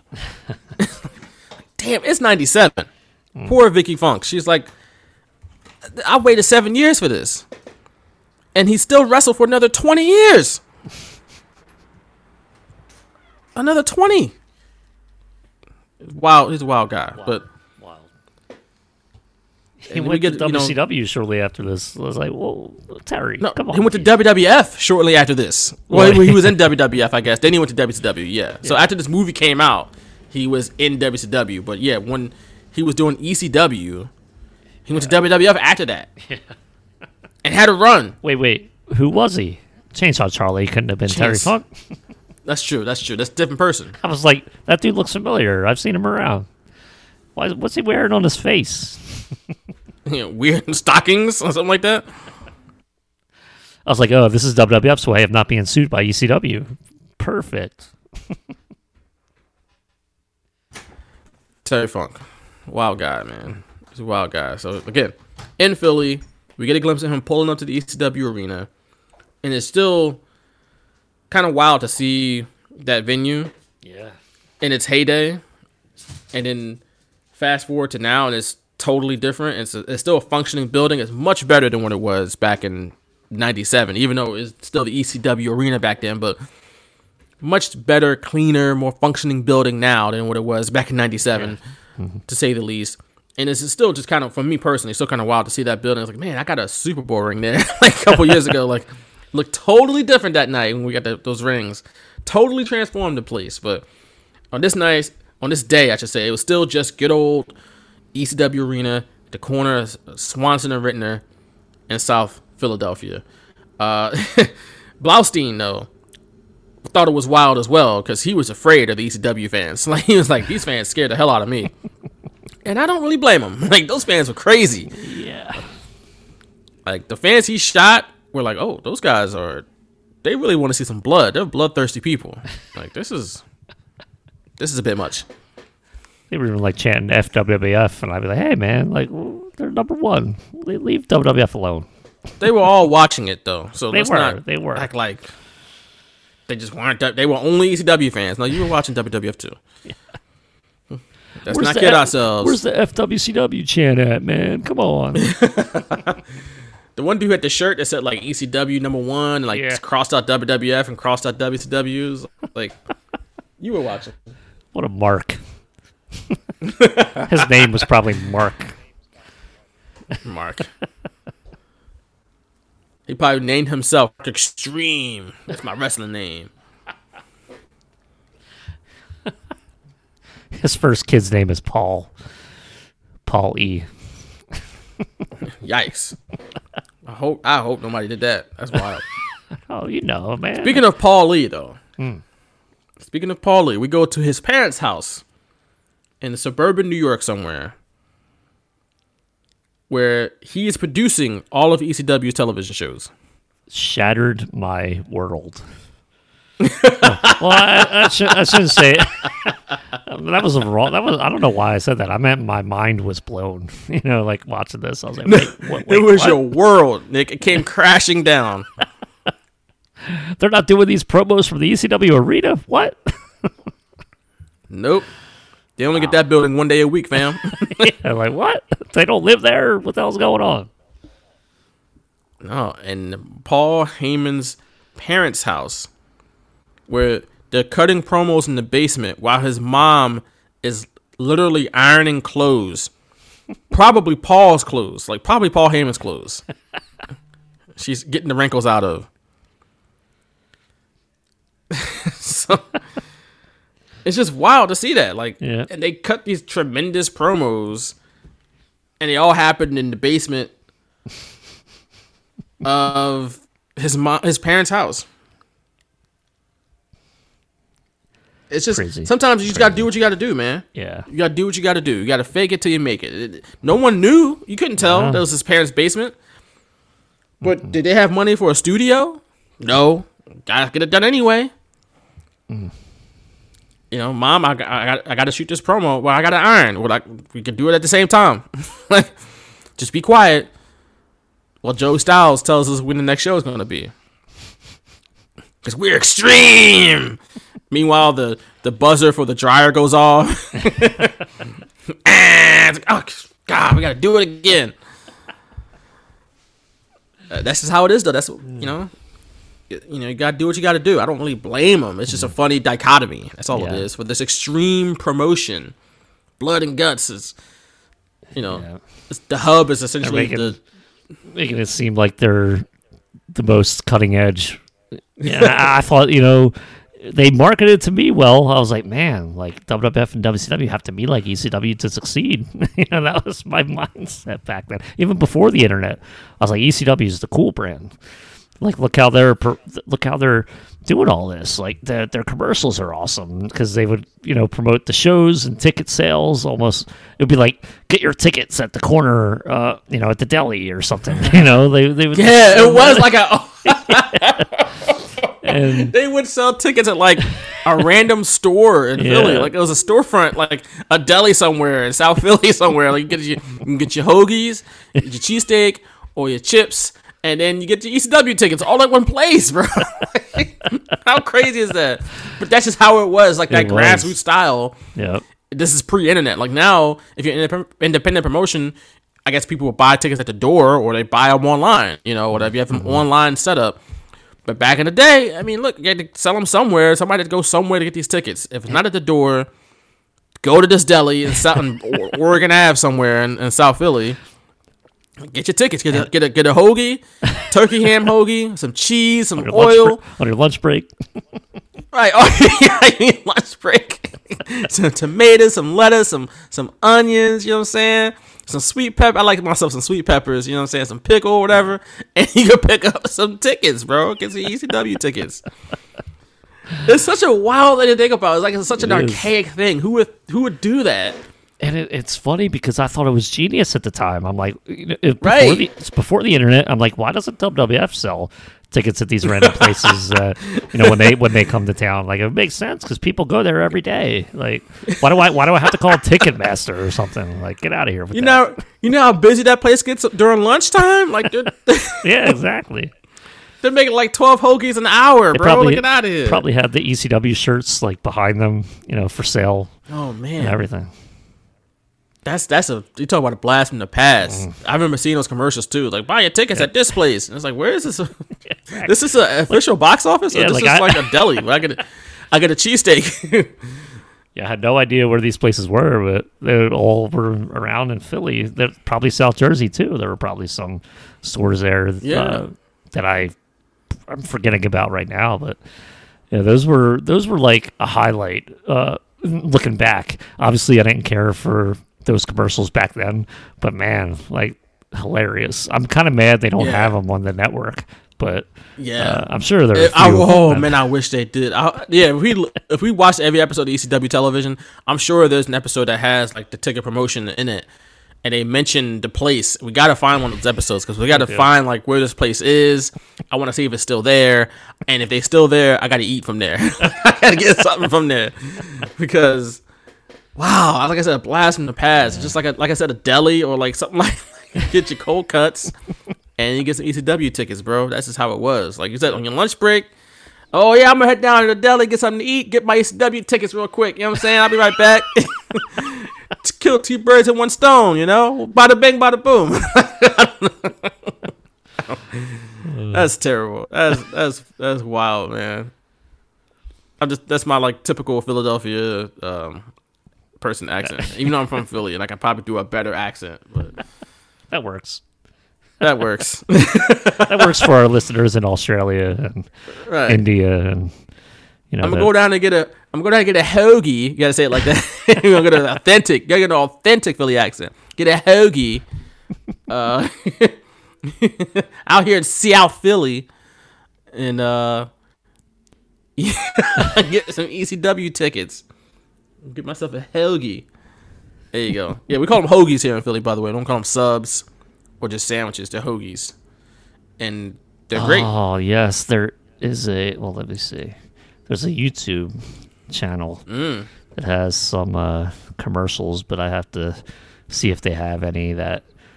A lot of them are for their you know tapes and their events, but I I will eventually see if I can A find one YouTube from- channel with just ECW commercials. That's wild. yeah, but they're for all events. There's no like ticket sales or anything like that. unfortunately. oh man. but I'll have to We'll- go we'll through dig that later. it.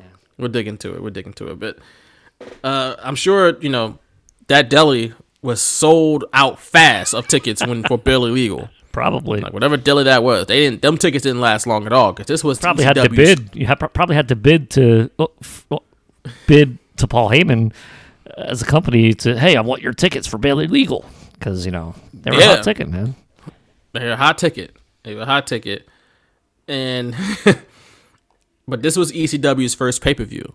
And if you want to hear some interesting tidbits about Barely Legal, we did a, pod, a whole podcast with Blue Meanie. Was that a Patreon exclusive? with Blue Meanie that one? I don't think it was that? a Patreon exclusive, but it was Okay, on well- Patreon, so I could Go check it out. I'll out Actually, our- re-upload it uh, soon. in our archives, we did a whole deep dive into Barely Legal with Blue Meanie.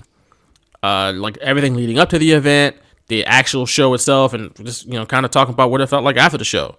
Uh, you know, the emotions that was running through all the wrestlers after the show. But uh, we're gonna do another thing like that with Blue Meanie about WrestleMania 15 coming up uh, in in in March. So check us out with that. But Barely Legal, a big deal for WCW, but not WCW, ECW, Extreme Championship Wrestling Yeah, because like I said, it was the first pay per view.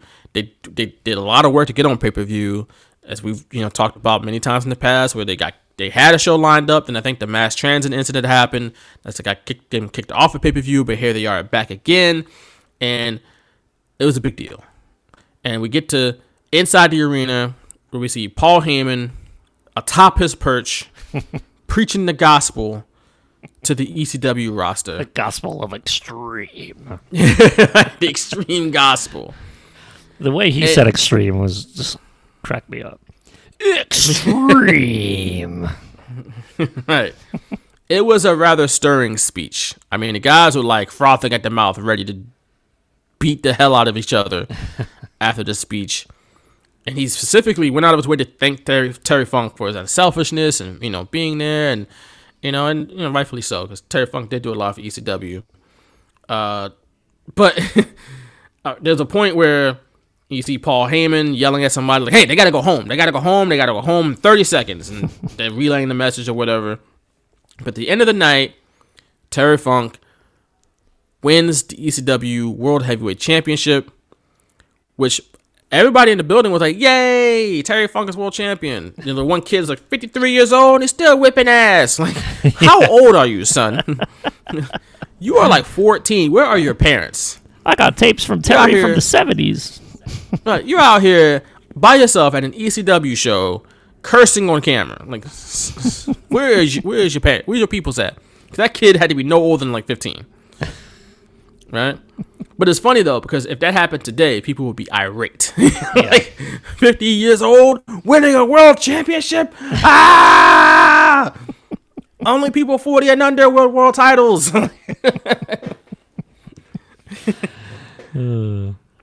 It's. I mean, look, the people have a valid point though. WWF's roster is is old. They need to get younger people, newer people, because they got people that's been around for like 17 years, like Randy Orton and The Miz and Dolph Ziggler. They've been around before PG, bro. like they've been around forever. Mm-hmm. Before HD. You, you can watch mm-hmm. Randy Orton with the black bars on the side of the screen, bro. Like it's been that long. He's still out here. And shout out to, to them. No disrespect, but you know, kudos to them for being able to, to have that that longevity. It's just WWE. Like you're still relying heavily on these guys. That's not good. That's not. That's an indictment on you. Actually, not on Randy Orton and Dolph Ziggler and The Miz. Because good for them. It's just WWE. Get your stuff together. but even though Funk is a big moment in his career. He wins the title. He's the champion. Yay! Everybody feels good. They're like happy.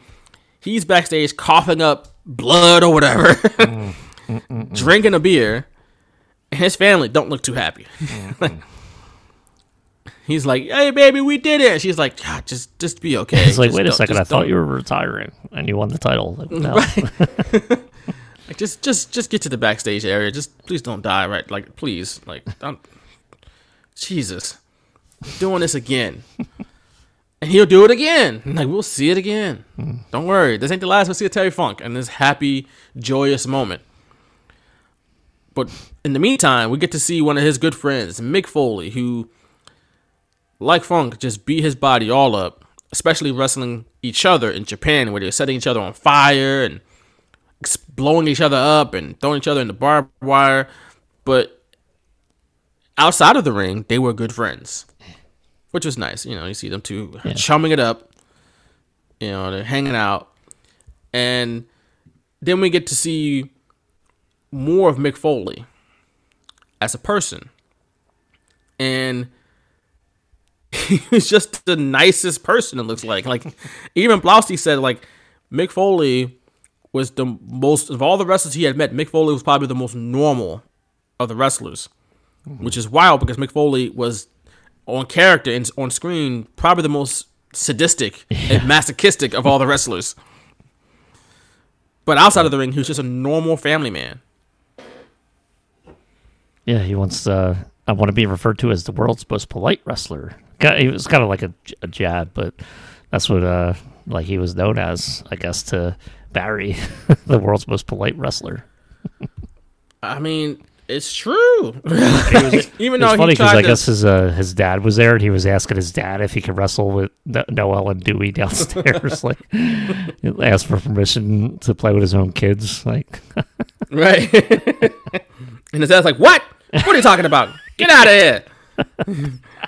No way! You're not getting in there. You're not getting in my basement." He sounded like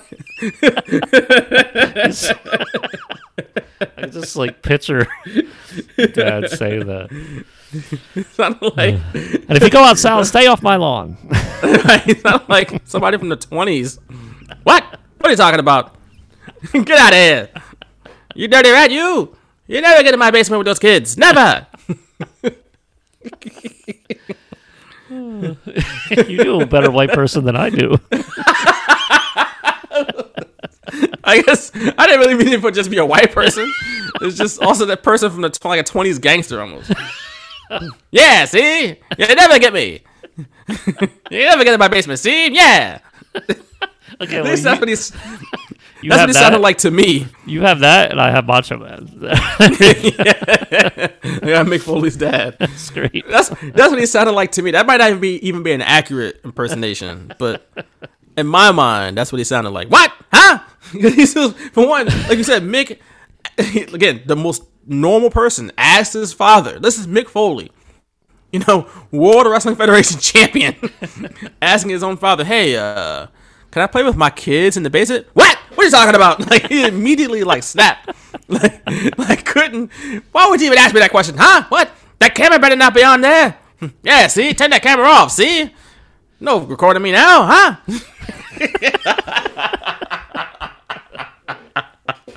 That's great. Oh my god! It just it was irrational. He just he was a little irrationally angry at the fact that Mick asked him to play with in the basement. Something so innocent.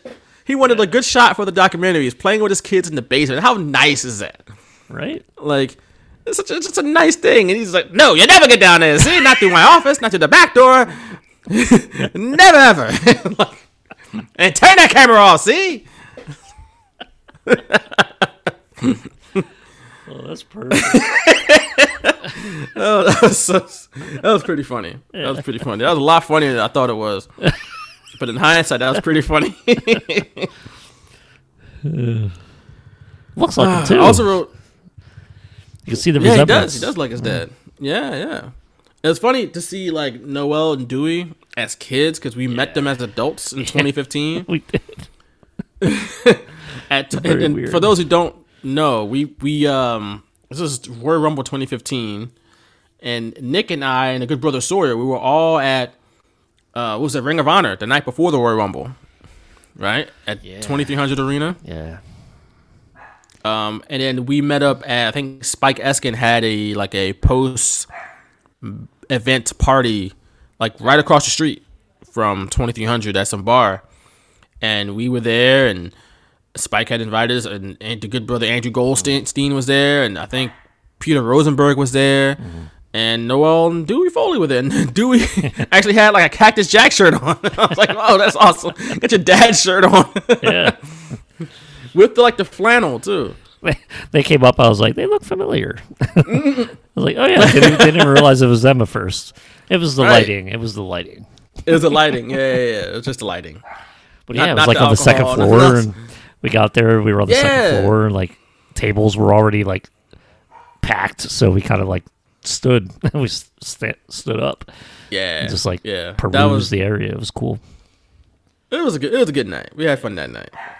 That was a good night. But fast, you know, rewind back to Beyond the Mat. We get you know Jim Ross and Dave Meltzer and a Mick Foley's childhood friend talking about you know Mick Foley's ability to put his body on the line and take all this punishment. Which is wild. It's just wild to see him, and then you see him as a dad with his kids. Such a you know, just a loving dad. He's playing with them, and they're- happy and giggling all the time. And, and he talks about how you know he's telling his kids that he's okay, even though he's not okay, but he still tells them that he's okay because you know you gotta assure your kids that you're all right. You know, you're the, you're the hero when you're dad. You know, mm-hmm. and they don't want to see dad hurt, and you don't want to scare them, so you gotta assure them, even though dad's got a thumbtack sticking out of his nose, but he's all he's all right. Don't worry, he's all right. But here's one thing I noticed about his family. Mick Foley's wife is wildly attractive compared to him. Like, like, she is a stunningly beautiful woman. She is. She was a And model. you see, apparently. I didn't know that. She is beautiful though. You look at Mick, it's like, how? like, Mick is just, and I don't disrespect to Mick. I'm not saying Mick is ugly, ghastly man, but he's like this hardcore legend, jumping off of, not jumping off of stuff, but falling off of stuff, and tooth through his nose, and and it's like, you know, case Cactus Jack, bang bang, and he's got bandages and all this, and it's like this stunningly beautiful woman is his wife. It's like, hey man, I guess you just it pays to be a nice guy. It pays to be a nice coverage guy. there. man. I won't say that much. I'm, like I'm not saying Mick is ugly. I'm not saying that. It's just his aesthetic. And I'm sure, like, behind the scenes, I'm sure he's a great dad, great family man. He's nice. Again, it pays to be a nice guy. You know, I guess that's what it is, man. Good fan. He's good dad, mm-hmm. good provider. Just a wild. His career is a wild, wild thing. It's a wild west, bro. And she's, she's just. I'm just like, damn. She is beautiful. Like, She is. She is. and she dates Cactus. She's married to Cactus Jack. Now they, I think they had two kids after this film was made, so they have four kids together at least. I'm not. I'm not sure. I'm Well, not I, sure. I had read up on it, and uh, it was like right after this was made, uh, they had two more kids. So there's four kids in that family at least. Good for them. Good for them. The big happy family. Uh, shout out to Mick Foley. He's dope. I like Mick Foley. Yeah, he's uh, one of the icons, and I will love him uh, forever. He's actually like my mom's like favorite wrestler too, which is odd. She always like, That's I like his eyes. He has kind eyes. I'm like, all right, like, but she, two, it's true. He's got kind eyes. He's got nice kind eyes. Yeah, they have four children. They had one born in 2001 and one in 2003. So, yep. Look at Michael, Michael and Huey. I don't think we've Huey. seen them like at all. No, at least I no. don't remember. You know what's funny? I think I remember them mentioning Huey at WrestleMania 20, mm. like, when he was wrestling with The Rock against Evolution. It's like, oh, it's his baby, you know, it's da- baby Huey's birthday or something like that. I, I, I, my memory is very, very, very weird. like just, just so you know, my girlfriend tells me all the time, like, you have the strangest memory. You, mem- you remember the dumbest things. But something very important. I'm like, I don't, know, I don't remember that at all. I'm like, totally forgot about that. Like my birthday. Huh? When is that? Oh yeah, that's today. Like, but like something like that, that I just like, oh yeah, that, that's something that popped in my head. Uh, we move on though to Barry Blaustein gets a message on his answering machine. How old is that? His answering machine. Right, you gotta hit the button, and it was Mick Foley calling him after he was in the emergency room, which after it looked like after his Hell in a Cell match at King of the Ring. Yeah. And Blaustein described him as incoherent and rambling, which he was. Mm-hmm.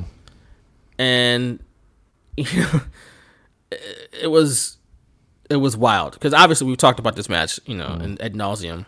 It was it went to the finals of our Hell in a Cell bracket back in October. Go check that out in the archives of our bracket of the best Hell in a Cell matches of all time. Um, to hear you know all of the options that we chose from, um, but uh, he took a lot of crazy bumps that night, obviously, and he Mick Foley was kind of going through them and and then talking about which ones were the worst ones, which was the one when he fell through the cage into the ring. Yeah. Um, and he talked about how his wife was very upset after the match, and his kids were upset too. And he admitted, like, yeah, you know, I feel guilty about that. You know, I have a lot of guilt about that. So, rightfully so. Again, He you said, don't "I'll wanna- tone it down." Yep, he sure will. oh man.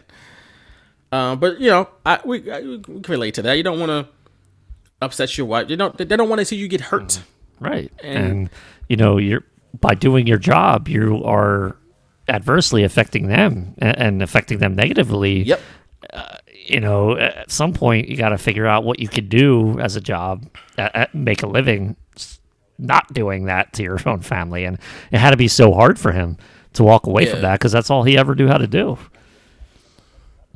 And he said it. It's like, oh, he's like, eventually I'll retire. You know, at a young age, and he said like 34, 35 too. He said I'll retire, which is about when he retired. In He probably reality, knew, probably knew his body better than, well, obviously anyone else. But it's his body after all.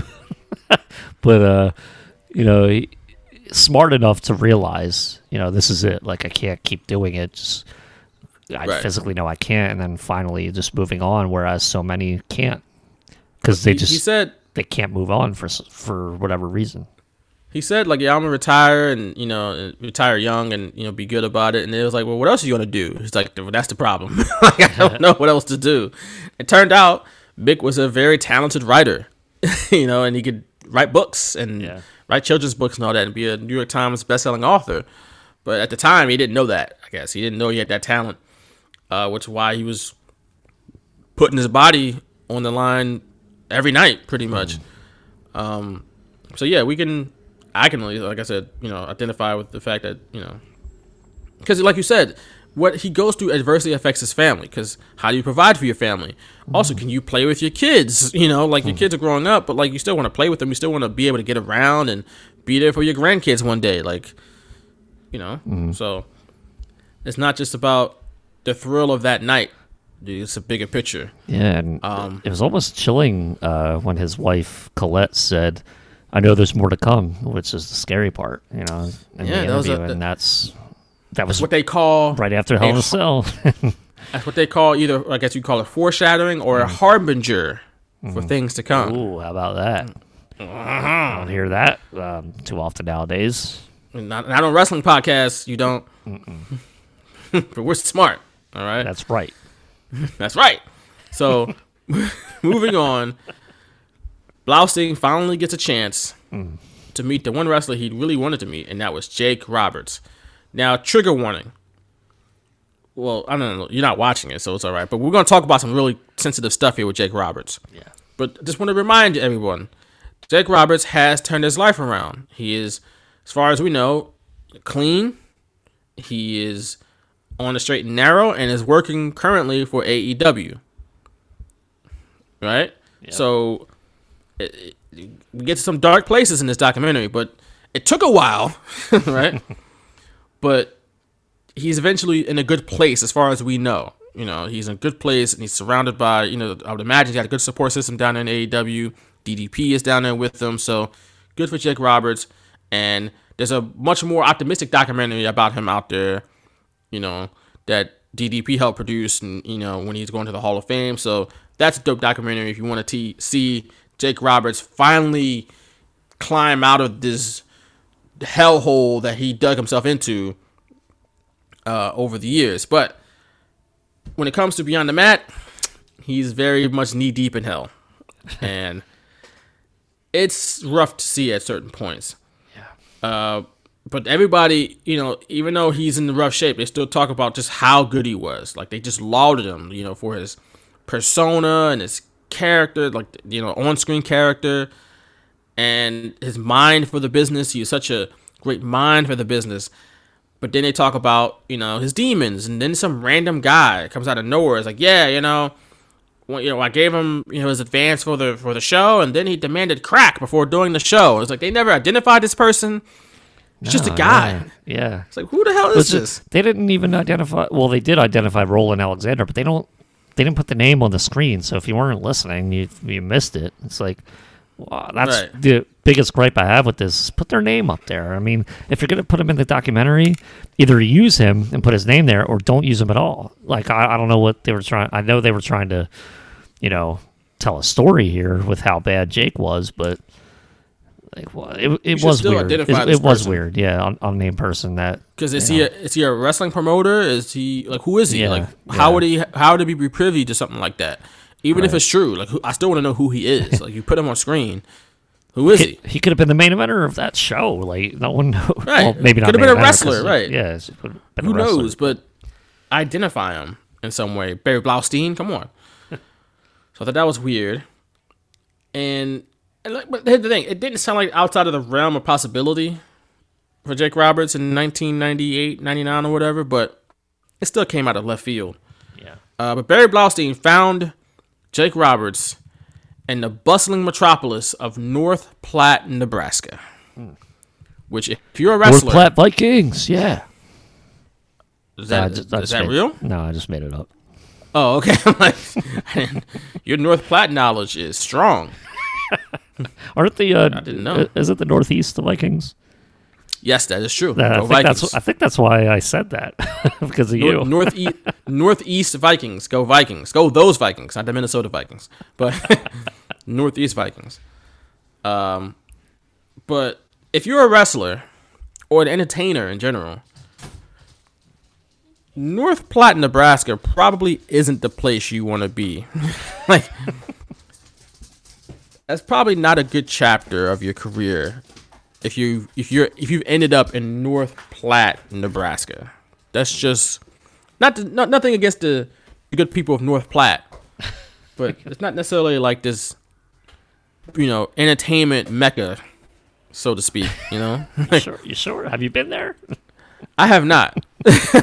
we can look it up. So how I do you know, man? I don't. I, you're right. You know what? I am making assumptions based off of nothing, honestly. Uh, but it's a town with a population of oh 23,000 as of 2019. That's more than what I thought it was going to be. Honestly, that's honestly more than what I thought it was going to be. I was going to be like six, something like that, five. 23,000. That's that's pretty big for Nebraska. I think. I mean. I am. I'm surprised. So I wonder how many how many people live in Lincoln, Nebraska, as for Oh comparison. wow. that's a where that's where uh that's where uh, the the Cornhuskers are. Two hundred eighty three thousand. So that's like oh wow. Not big too city far in off. Nebraska. Not too far off. not too far off. But yeah, North Platte, Nebraska. So if we got listeners in, in Nebraska, anywhere in Nebraska, thank you for listening.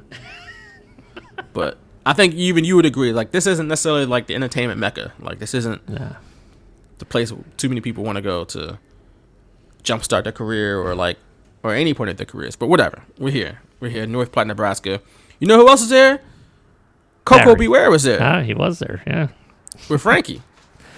Didn't Barry, Barry say this is about as far down as you can go in wrestling without starting over? Yes, he did. Like, I actually wrote that down. Damn, Barry. Come on. I mean, it's kind of true. If you're starting a career, okay. But if you're Jake Roberts and Koko B. Ware, and you are on WrestleMania in front of stadiums full of people, and now you're in North Platte, yeah, that's pretty. That's a mm-hmm. pretty far. That's a pretty far fall from grace. Mm. Again, no disrespect to the people in North Platte, though. yeah. Don't want to disparage their hometown. I, I don't mean no disrespect. It's just I'm gonna what's going to, on there? I'm gonna have to shut my phone off when I drive through North Platte next time, so nobody knows where I am. I guess, man. I guess. um, but I, I wrote down here, you know, this is just another case of like, especially back in the day. I think things are a little bit different now because guys are taking better care of themselves, like we said, and they are more fiscally responsible. They're more educated. Uh, you know, just overall, they don't, you know, they're not partying and doing all the recreational drugs and all that stuff that they did back in the day when it was the sex, drugs, and rock and roll era. Uh, guys, you probably won't see this as much t- from the guys of this era moving forward than you did of Jake Roberts and Koko B. Ware's ever. But there's no retirement for like wrestlers. Like there's no like retirement plans or pensions. It's just once you're done, that's it. Mm-hmm. You know, guys just fell off for whatever reason, whether Vince McMahon or whoever promoter, WCW or whatever, you know, didn't want to use you anymore, or you just couldn't do it anymore, and you were just left to fend for yourself.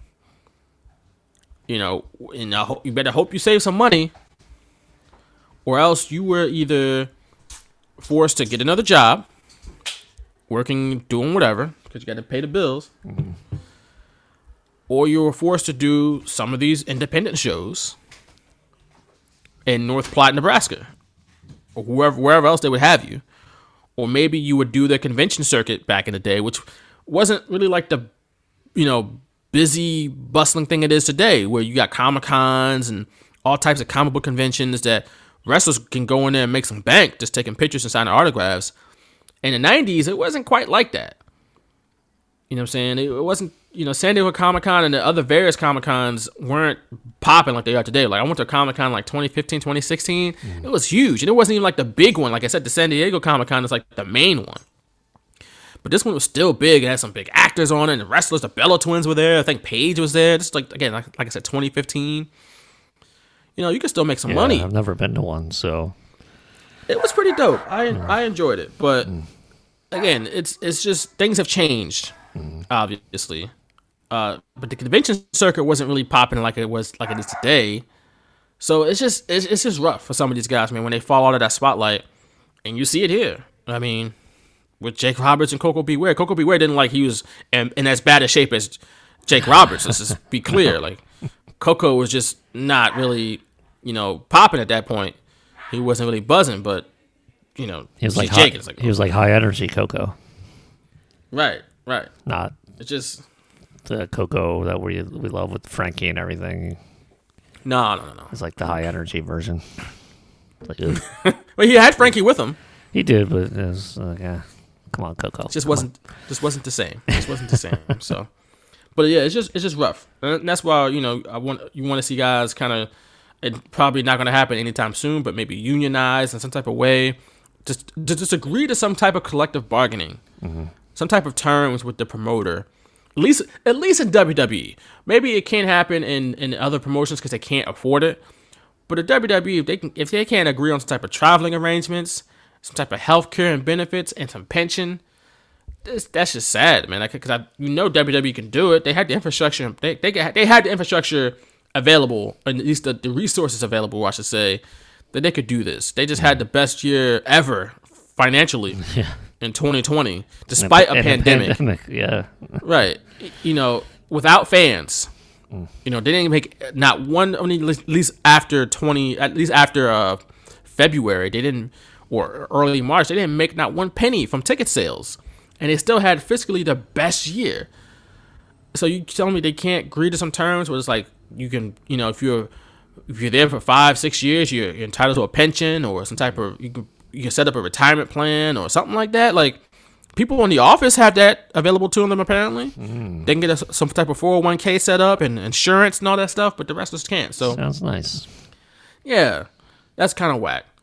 And you see, at least back in the '90s, this is the the result of not having that type of infrastructure in place for these guys. Because you got guys like Jake Roberts and Koko B. Ware showing up in North Platte just for a quick buck, and guys of that stature, you know, future Hall of Famers. And I know say what you want about Koko, you know, he doesn't deserve to be in the Hall of Fame. He was still on like WrestleMania, still on big shows. That's of that stature. You don't want to see them fall from grace to that extent. You know what I'm saying? So it's pretty rough to see. Um, then you we hear people talk about Jake and his psychology, you know, and how he could just make someone feel an emotion just by looking at him, you know, and all the different intricacies behind his psychology, which he's always been praised for. It's, it's not really his athletic ability; it's just how he does things.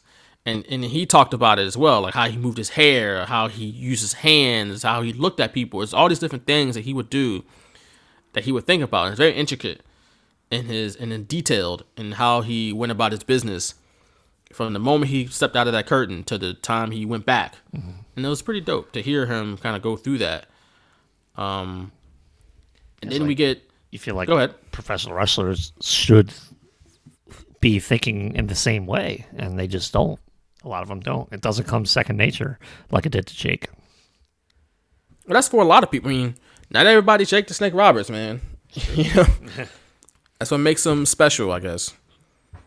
You know, he, that's why he's a Hall of Famer. But then we get Blaustein talking about how he spent eight hours in a van with Jake, which is a long time to spend in a van with anybody.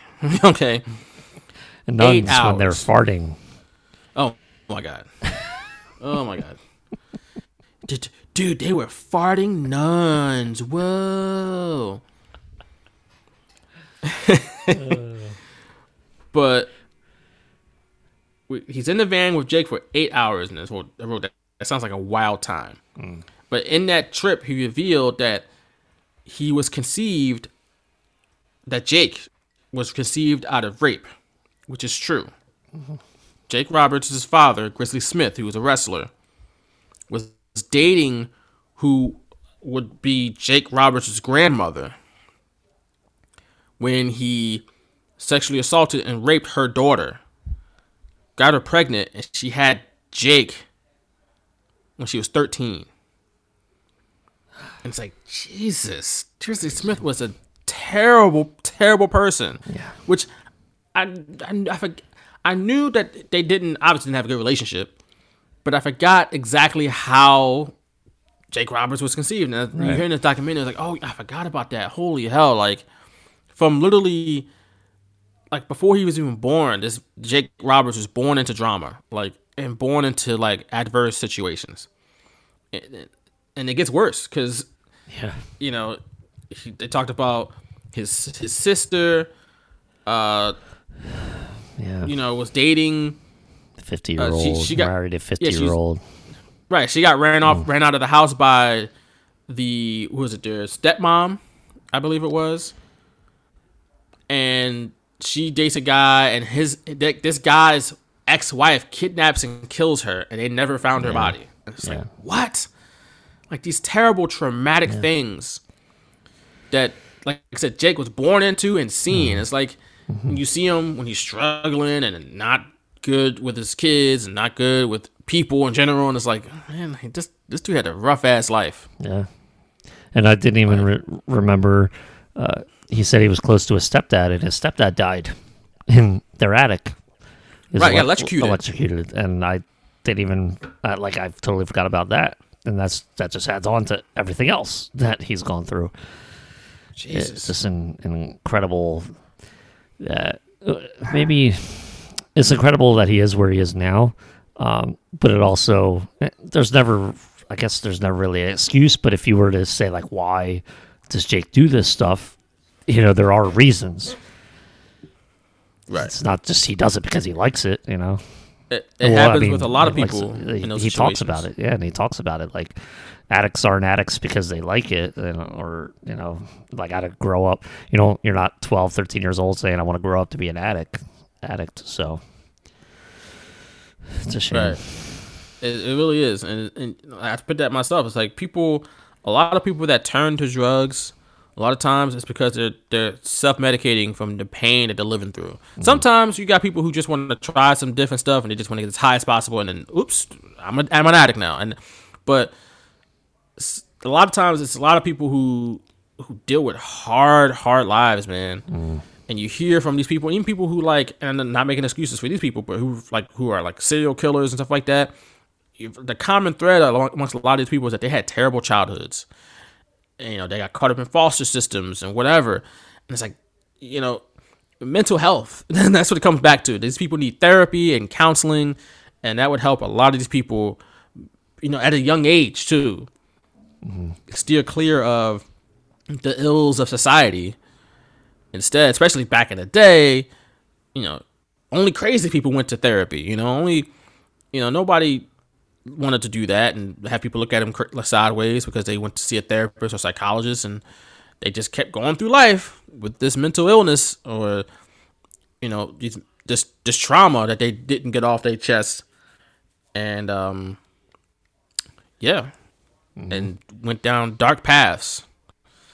Uh and, and then you get this very rough scene with and it's rough because you know what, why it's rough but I I don't. It wasn't supposed to be touching. Uh, you know, I guess they meant it. They when they filmed it, they wanted to be kind of touching, but it just wasn't. And is when Blaustein shot Jake and Grizzly Smith together for an hour, and they were just like barely talking to each other, just working in the field or something like that. And Roberts admitted, like, "Hey, man, I would do anything for my father's love," and it's like that's the shame of it, because he was probably chasing that uh, uh that the uh, approval of his dad for all these years, and never really got it, and that's that's heartbreaking for especially if you're younger. Yeah, especially You know, he's he's wh- who your dad is, you know, like the types of things he's done, you know, and but he's still your Yeah. dad, you know, like you're you're not there for, you know, Jake wasn't there when he raped the woman's daughter that he was dating. Uh, he doesn't know that pain. He just knows what his father did, but he's still his father, and I guess in a crazy way, like that love would mean everything to him, and he just never felt it. And it's just like that's the, those are the mental issues that you, you have when you know Jake. The fact that he wanted his father's love, but then knew just what a terrible person his father was, probably tore him a little apart too. Yeah. And, and Roberts said, you know, at one point he wanted to really outdo his dad from a wrestling standpoint. He wanted to be a better wrestler, had make more money, go higher than his dad ever did, and, it, and then he did that. Jake Roberts is a much more famous wrestler than Grizzly Smith. Yep. But he said when he when he did it, it didn't really mean anything to him. It meant nothing, and that probably made him even more depressed and even more, you know, hurt. That even though he did that, it's like, what did it mean at the end of the day? Not much.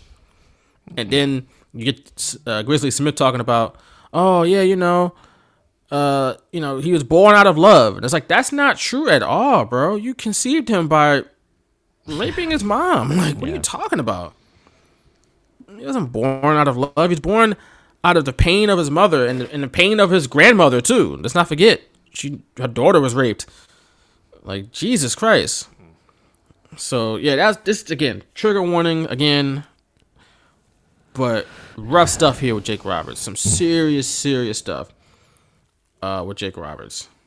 Um, And this Yeah. is the first I really remember seeing this. Uh, you know, I ordered the Heroes of Wrestling pay per view in 1999, and he obviously showed up not in good condition at all. Then the internet ran rampant with it. So by the time I saw this uh, movie, I had known that like he had some issues, but I didn't know the extent of it. And it's just like, even in 2001, 2000, 2001, whenever I'm watching this for the first time, I'm just like taken aback by it. yeah, it's it's a very sensitive subject matter. So again, uh, trigger warning to those who this might, you know, like trigger you in some type of way, uh, because we're talking about some really sensitive stuff here. So when it comes to Jake Roberts, at least, and how he was conceived and his family and all that stuff, so uh, we usually don't get this quite this heavy on the podcast, but again, this is beyond the mat, so we got to talk about it. Um, so then we talk about he talks about his sex life and how he wasn't really able to you know love his wife because he was on the road and doing all kinds of crazy stuff on the road.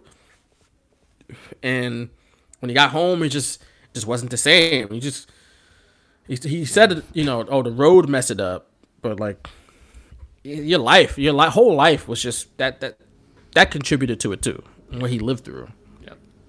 So, so that was a wild time with Jake Roberts, and then we cut to China, who is like just living her life, being happy, go lucky, and and showing off her feminine femininity. I can't say that word right, man. Yeah, you said it right. okay, just showing how feminine she actually is, because some people would look at her tough exterior and be like, "Oh, she's probably not that feminine at all," but she's like, "No, actually." I like being feminine. Like I, I, I embrace it. You know, I, you know, more feminine than people give me credit for. If anything, Right. It was like You know- the only thing about her is she's just feminine with a great built body. yeah. Right, she can whoop your ass, but she still likes getting a, a mani pedi. I'm like, that's cool. Right, yeah. Hey, you can get a, if you're a man, you can get a mani pedi. I've never personally got one, but if you you get a mani pedi, more power to you. Take care I of got, yourself. I got a petty once. I got a petty once with my ex girlfriend, but my feet are so sensitive that I could barely handle it. Oh my god! Did you just laugh and giggle your ass off the whole time? Not the whole time. but I was just like, uh, I was trying to hold it in because I didn't want to be weird, but it was weird anyway. So That's funny. uh, I can see like, myself probably doing the same thing because I, you yeah, know, so so ticklish, little, like little, little c- I ticklish, can't- right? yeah, man. I just couldn't handle it. and then I remember, so my ex was wearing like flip flops. We went out to dinner at like a restaurant, and I was wearing uh, sneakers, and my foot accidentally hit like her toe, and she had just gotten her nails done, her toenails no. done, and I it obviously messed the paint up, and she was very angry at me. I was like, it was an Oh accident. man, It didn't matter that it was an accident. no, it did not. The damage is done. Your intent does not matter. she we did not have a dinner conversation at all after that. oh man, you ruined the whole date. I did. So then we get to let's get to you know more a lighter subject here beyond the mat with Spike Dudley, who talked about being a third grade teacher before he became a wrestler, and the reason why because he just loved taking bumps and popping the crowd, which is like he just loved getting your ass whooped every night because that's what Spike Dudley did. Yeah. uh, to get his ass whipped every single night. And he talked about how he studied English literature in college, specifically Shakespeare. Cool. What do you know? He's all bloody and, and stuff, and he's quoting Shakespeare at the same time. What an interesting dichotomy that that was. Right. then they cut to they, this is like the like they just run through a couple guys that they you know, I guess they also interviewed along the way. Mm-hmm. Wasn't part of the main storyline, I guess. They get to Koko B. Ware. He talked about him struggling to stay in wrestling. And talk about Jesse Ventura. He's in the politics. He's the governor of Minnesota, which would be like a wild thing to think about. Like, man, man Go- Jesse Ventura became governor. Like, how wild is that? It be, it, but it's nothing compared to like Arnold Schwarzenegger became governor. Donald Trump became president. It's like nothing now. like, it's like okay, like more people probably know Jesse Ventura as governor than they did as as Yeah. a wrestler. Like it's just like whatever. Like that's not even that wild now compared to what we've seen over the last twenty some odd years since he was governor Nope. of Minnesota.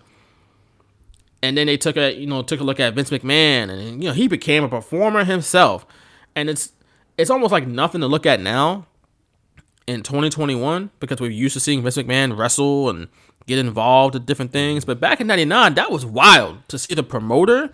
That's like Don King Yeah. boxing. Like this just didn't happen. that was never going to happen. You know what I'm saying? Like it just wasn't. No, that just wasn't a thing. So or like the commissioner David Stern playing basketball. It's just what? No, this wasn't what was going to happen. Like And people so probably see Vince think McMahon as yeah, people probably think it started in '98, but really, he had that one standoff with Steve Austin that was in Philly where he they were about to like wrestle, but never happened. And then we didn't really see that until the Royal Rumble. So uh, it, it was quite a long time, and quite a long time before Vince got physical again. I mean, he he was physical here and there, but to be an actual match and now you see him coming to the ring without a shirt on and he's like jacked to the gills like it was it was crazy to see looking back it really was Yeah, for that time period, it was like a surreal thing to see Vince oiled up, jacked up, ready to fight somebody at Royal Rumble. And then we shift gears to New Jack, who needed and eventually got his own documentary with Dark Side of the Ring because you talk about a wild boy. New Jack is a wild boy. One of his wild accolades is that he has four, at least at this point. He might have more by now. he, he might. But at this point, he had four justifiable homicides. I assume because he was a bounty hunter, right? Wasn't you know bail bondsman something like that? So maybe. I'm pretty sure that's the, that was the the rap with New Jack. Um, before not one justifi- one justifiable homicide is enough to traumatize somebody.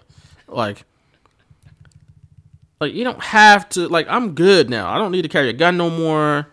Like, I am okay. Like, no, he got four of them things. Like they were nothing. like Yeah. Nothing. yeah, he was a bounty hunter. Four justifiable homicides. This man has literally killed people and did not go to jail because it was justified. It was either me or him, like he said. But he, like Jake Roberts and like other people, he also lived a very rough life as a child. And this is why you this is why you get New Jack. This is why you get Jerome. I think it's Jerome Young is his real name. Could look that up too, I guess. But uh, yeah, that's a that's a wild guy. And if you haven't seen his Dark Side of the Ring documentary, go see it. I showed it to my that was- girlfriend, and she was, was like, great. "Who in the hell?" She, I remember she said like, "What the hell?" like four times. It was it was wild stuff. And then we followed New Jack along for an audition in Hollywood somewhere. Blaustein, I guess he linked up with Blaustein because he knew Blaustein was like had some clout. So he's like, hey, it's your favorite Negro, New Jack. Yeah. Let's go to LA. Get me some auditions. And he did. and this cast one of these casting agents is like, oh yeah, I can see the potential in them, you know, yeah. You know, maybe he could be he's not the lead guy, maybe he's the lead guy's friend. It's like it's just he never got that movie deal he was looking for. He was never the Unfortunately next not. Denzel, but he got the dark side of the ring. Was it the lady uh, said he he'll be Denzel's friend, but not Denzel? Right, right. Denzel's friend. Also, why they had to be Denzel's friend? Because he's black? He couldn't have been Jim Yeah, Carrey's the- friend? the- huh? These these two white people making the decisions. About that? Right, right, right. You're Denzel's friend. Why? Because you're black. That's it. no other reason. He couldn't have been Val Kilmer's friend. You know, what about Tommy Lee Jones? Harrison Ford? I'm just thinking of like 90s actors. Nicolas Cage? John Tom Travolta? Cruise? Right. No, he's Denzel's friend. That's it. so, but then we move on. We're back to Terry Funk, who's at a banquet somewhere, lying again, saying that 1997 was going to be his last year I in think, I think this uh, that footage was from the Hall of Fame, where I think it was right before Barely Legal. They inducted him. Like ECW had like a banquet for him, or maybe it wasn't a Hall of Fame. Maybe it was just a banquet. The ECW, I remember ECW had something for him like the night before Barely Legal. I, that might have been where it was from. But that was in oh. April, so Regardless, I don't know. Terry's up there lying, telling stories. yes. you know damn well this ain't gonna be a last year in wrestling. He sounded so sure of himself though. You almost could have believed him. Even everybody in the banquet was like, "Oh no, get out of here!" Like, nope, nope, I'm serious this time. Believe me. I know I said this in '83. Yeah. I said this in 1990, but I'm back. I'm, I'm, I'm not coming back this time. I should say. I'm not. I'm out. I'm gone for good. For good. I'm done. So he's up the line, but this time he's gonna have his retirement match. His hometown of Amarillo, Texas, which is that's nice, right? And WWF being the being, I guess, and uh, for whatever reason they were they were cool with sending their own talent down there to send off Terry Funk style. They sent Bret Hart and Mankind, even ECW guys on the show. Tommy Dreamer, Paul Heyman was there. Multiple ECW guys were there in Amarillo to see Terry Funk's final match. Not only did they have ECW guys on the show, a pair of guys from the United Kingdom flew all the way to Amarillo, Texas to see Terry Funk's last match. That's wild. Like they like the, these two guys really thought that was going to be Terry Funk's last match. It's hilarious. I know they was mad when they saw him like a month later. flew all the way to Amarillo, Texas from the United Kingdom. They probably got their tickets from a England deli or something. England deli. What would they sell? Like fish and chips in this place or something like that? I don't know. Fish and It would chips be a ticks. hoagie. A hoagie. They call it a sub over there. It wouldn't be a- Yes. It, yeah, it wouldn't be a hoagie. I know that much. So, it's around this time, though, in Amarillo, that we get introduced to Dennis Stamp, who's an old veteran wrestler who's had 1,800, well, not 1,800, 800 matches, but rarely got booked in the main event. And all he really wanted was a main event. But he, in his prideful way, was not going to Terry Funk's retirement show. Even though Terry Funk and him were good friends. He's like, nope, I'm not doing it. Why wasn't he doing it? Because he wasn't booked. Which is like a pretty standard thing amongst wrestling. You don't if you're not booked, you don't go. You don't want to hang out and look like you're trying to get booked. You know what I'm saying? And look kind of I guess it's, it's like a pride thing, right? Yeah. You don't want to look like pitiful or He said like it was that. like his uh, his long standing rule. He's not going to be there. Yeah. He's not booked. Just like relax, Dennis. Relax. Right. Terry was like, "Look, man, you know, I just want you to be there." He's like, "Nope, I'm not booked. like, can you just come, please, Dennis? I want you to be there." I, like, but he kept saying that I'm not booked. It was almost like he was trying to hint, like hint, hint. I'm not booked. right. I'm like, I'll let you referee. Like, I'm not booked. I'm not going. I'm not doing it. I already got a prior engagement. Yeah, I'm not going. He pulled that out of his butt. Like there ain't no prior engagement. Get out of here. Well, he said later on that it was uh, it cost him 134 bucks to change his ticket. Yeah, I think he was just So- messing around. I don't buy that one bit. Sorry, Dennis. I'm- I'm not gonna buy lie. that one bit. Rest in peace to Dennis Stamp. Yes. But I didn't buy it neither at first. I was like, you lying ass. oh, I got something to do that day. Just so happened on Terry Funk's retirement Right, show. right. It's the biggest thing that's happening in Amarillo, Texas. Nothing else is happening in Amarillo, Texas. All of a sudden, you got something to do. Okay. okay, Dennis. I'm going to Vegas for the night. No, you're not. Get out of here. just for just for one night.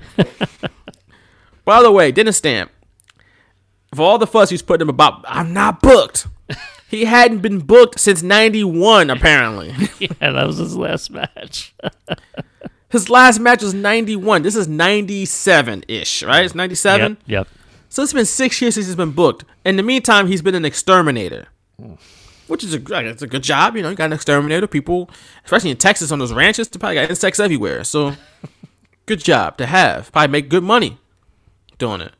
But he was like, I got to be by the phone and ready just in case somebody calls me. Now it's been six years since somebody called me, but I got to be ready. All right. And how did he stay ready? By just jumping on the trampoline. I just kind of get on it. I don't do tricks. I just kind of get on it and jump.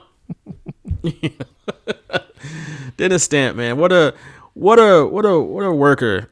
like, He's like a quintessential like old time wrestler. Like I'm not for one, I'm not going unless I'm booked. like like that's my rule. You better book me in order to be there. And he's like, I'm constantly ready.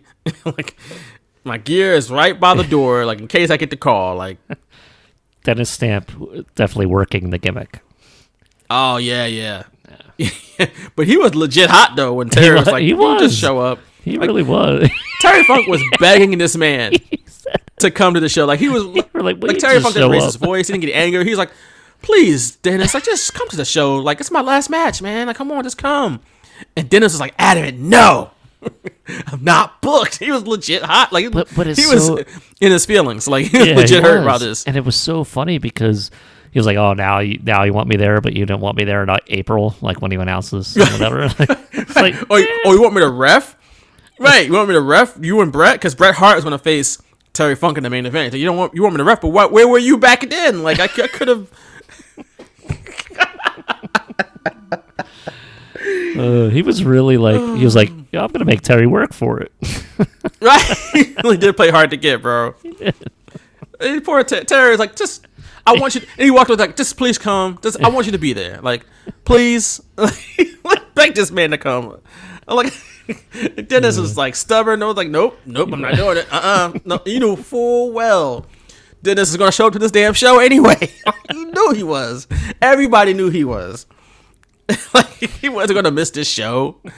And then he offered him the opportunity to ref in the main event. He's like, "Oh, I gotta do it! Like it's the main event. I'd do anything for the main event." he was like, he was like, nah, nah, like I gotta go somewhere. And he's like, please come. And he's like, all, all right. And finally, it's like finally. I, they were talking for so long, and I was like, I, I remember thinking, did they come to like a an agreement? Because I don't remember after I watched it the first time. I was like, what is this? And then I was like, oh yeah, he, he is there, or he does. It's come, legit so. one of the best moments of Beyond the Mat. in my it opinion. great. It's them in the parking lot of some place, and Dennis is like, "Adam, I'm not coming." Whoever's videoing taping is probably like fifty feet away, like, in the in the woods in the in the bushes or something. It's too funny. Oh, Man. But you know, St- Stamp, uh, like I said, he said he'd rather be in the main event than breathe. I was like, damn, that's a that's a yearning for that main event, man. Again, rest in peace to Dennis Stamp though. He died in 2017 at the age of 70. Uh, but he did show up to Terry Funk's last match. Well, quote unquote last match. Because he he insisted this is my last match. Yeah, that, that might have been his it. last match against Bret Hart. Maybe. Oh wait, no, they were, they were both in WCW in like '99, so maybe not. Jesus, it, yeah, maybe. This is his last match. It had, like I said, Terry Funk put Bret Hart over because that's like the old time tradition. Mm. Even though if this was, I put, if this was, if this was now, he probably would have beat Bret Hart for the title and then faced Dory Jr. in the main event of WrestleMania. Face his brother, brother versus brother, for the title at WrestleMania. You know what's funny? This is two months prior to Survivor Series '97. It's like Terry Funk did the did the job, but Bret Hart didn't want to do the job. Terry Funk did the job in Texas, In his last match, in, te- in his in hometown, Armad- Armadillo, right? Arma- did you just say armadillo? It's Amarillo. Terry Funk gonna come out here with a branding iron and get your ass for disrespecting his hometown. this man said armadillo.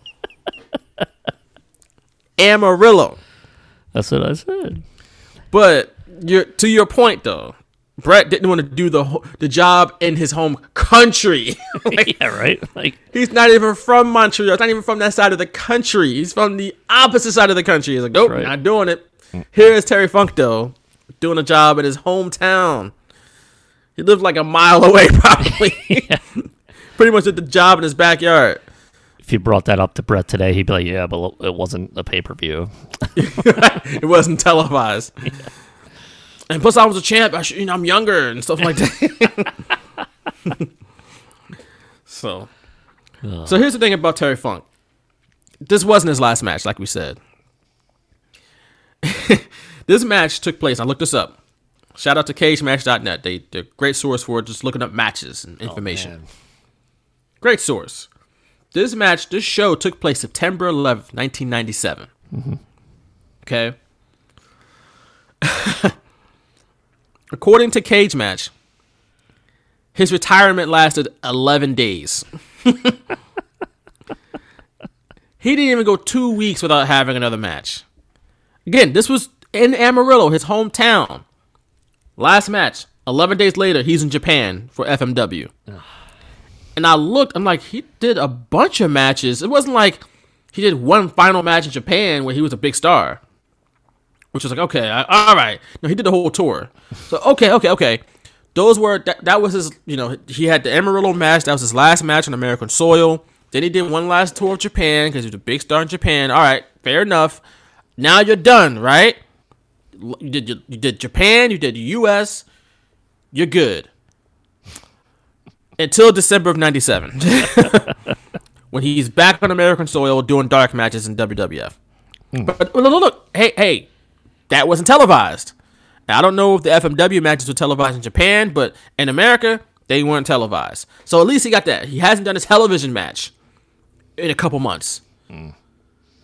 That was until the Royal Rumble in 1998 when he came back as Chainsaw Charlie. And it's like, so he didn't uh. retire.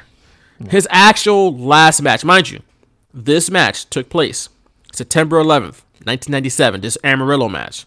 His actual last match was nearly tw- was a little over 20 years later. Sep- according to Cage Match, September 23rd, 2017. Terry. Ah, man. And I'm sure he had like four or five retirement matches along the way, at least, right? That's 20 years.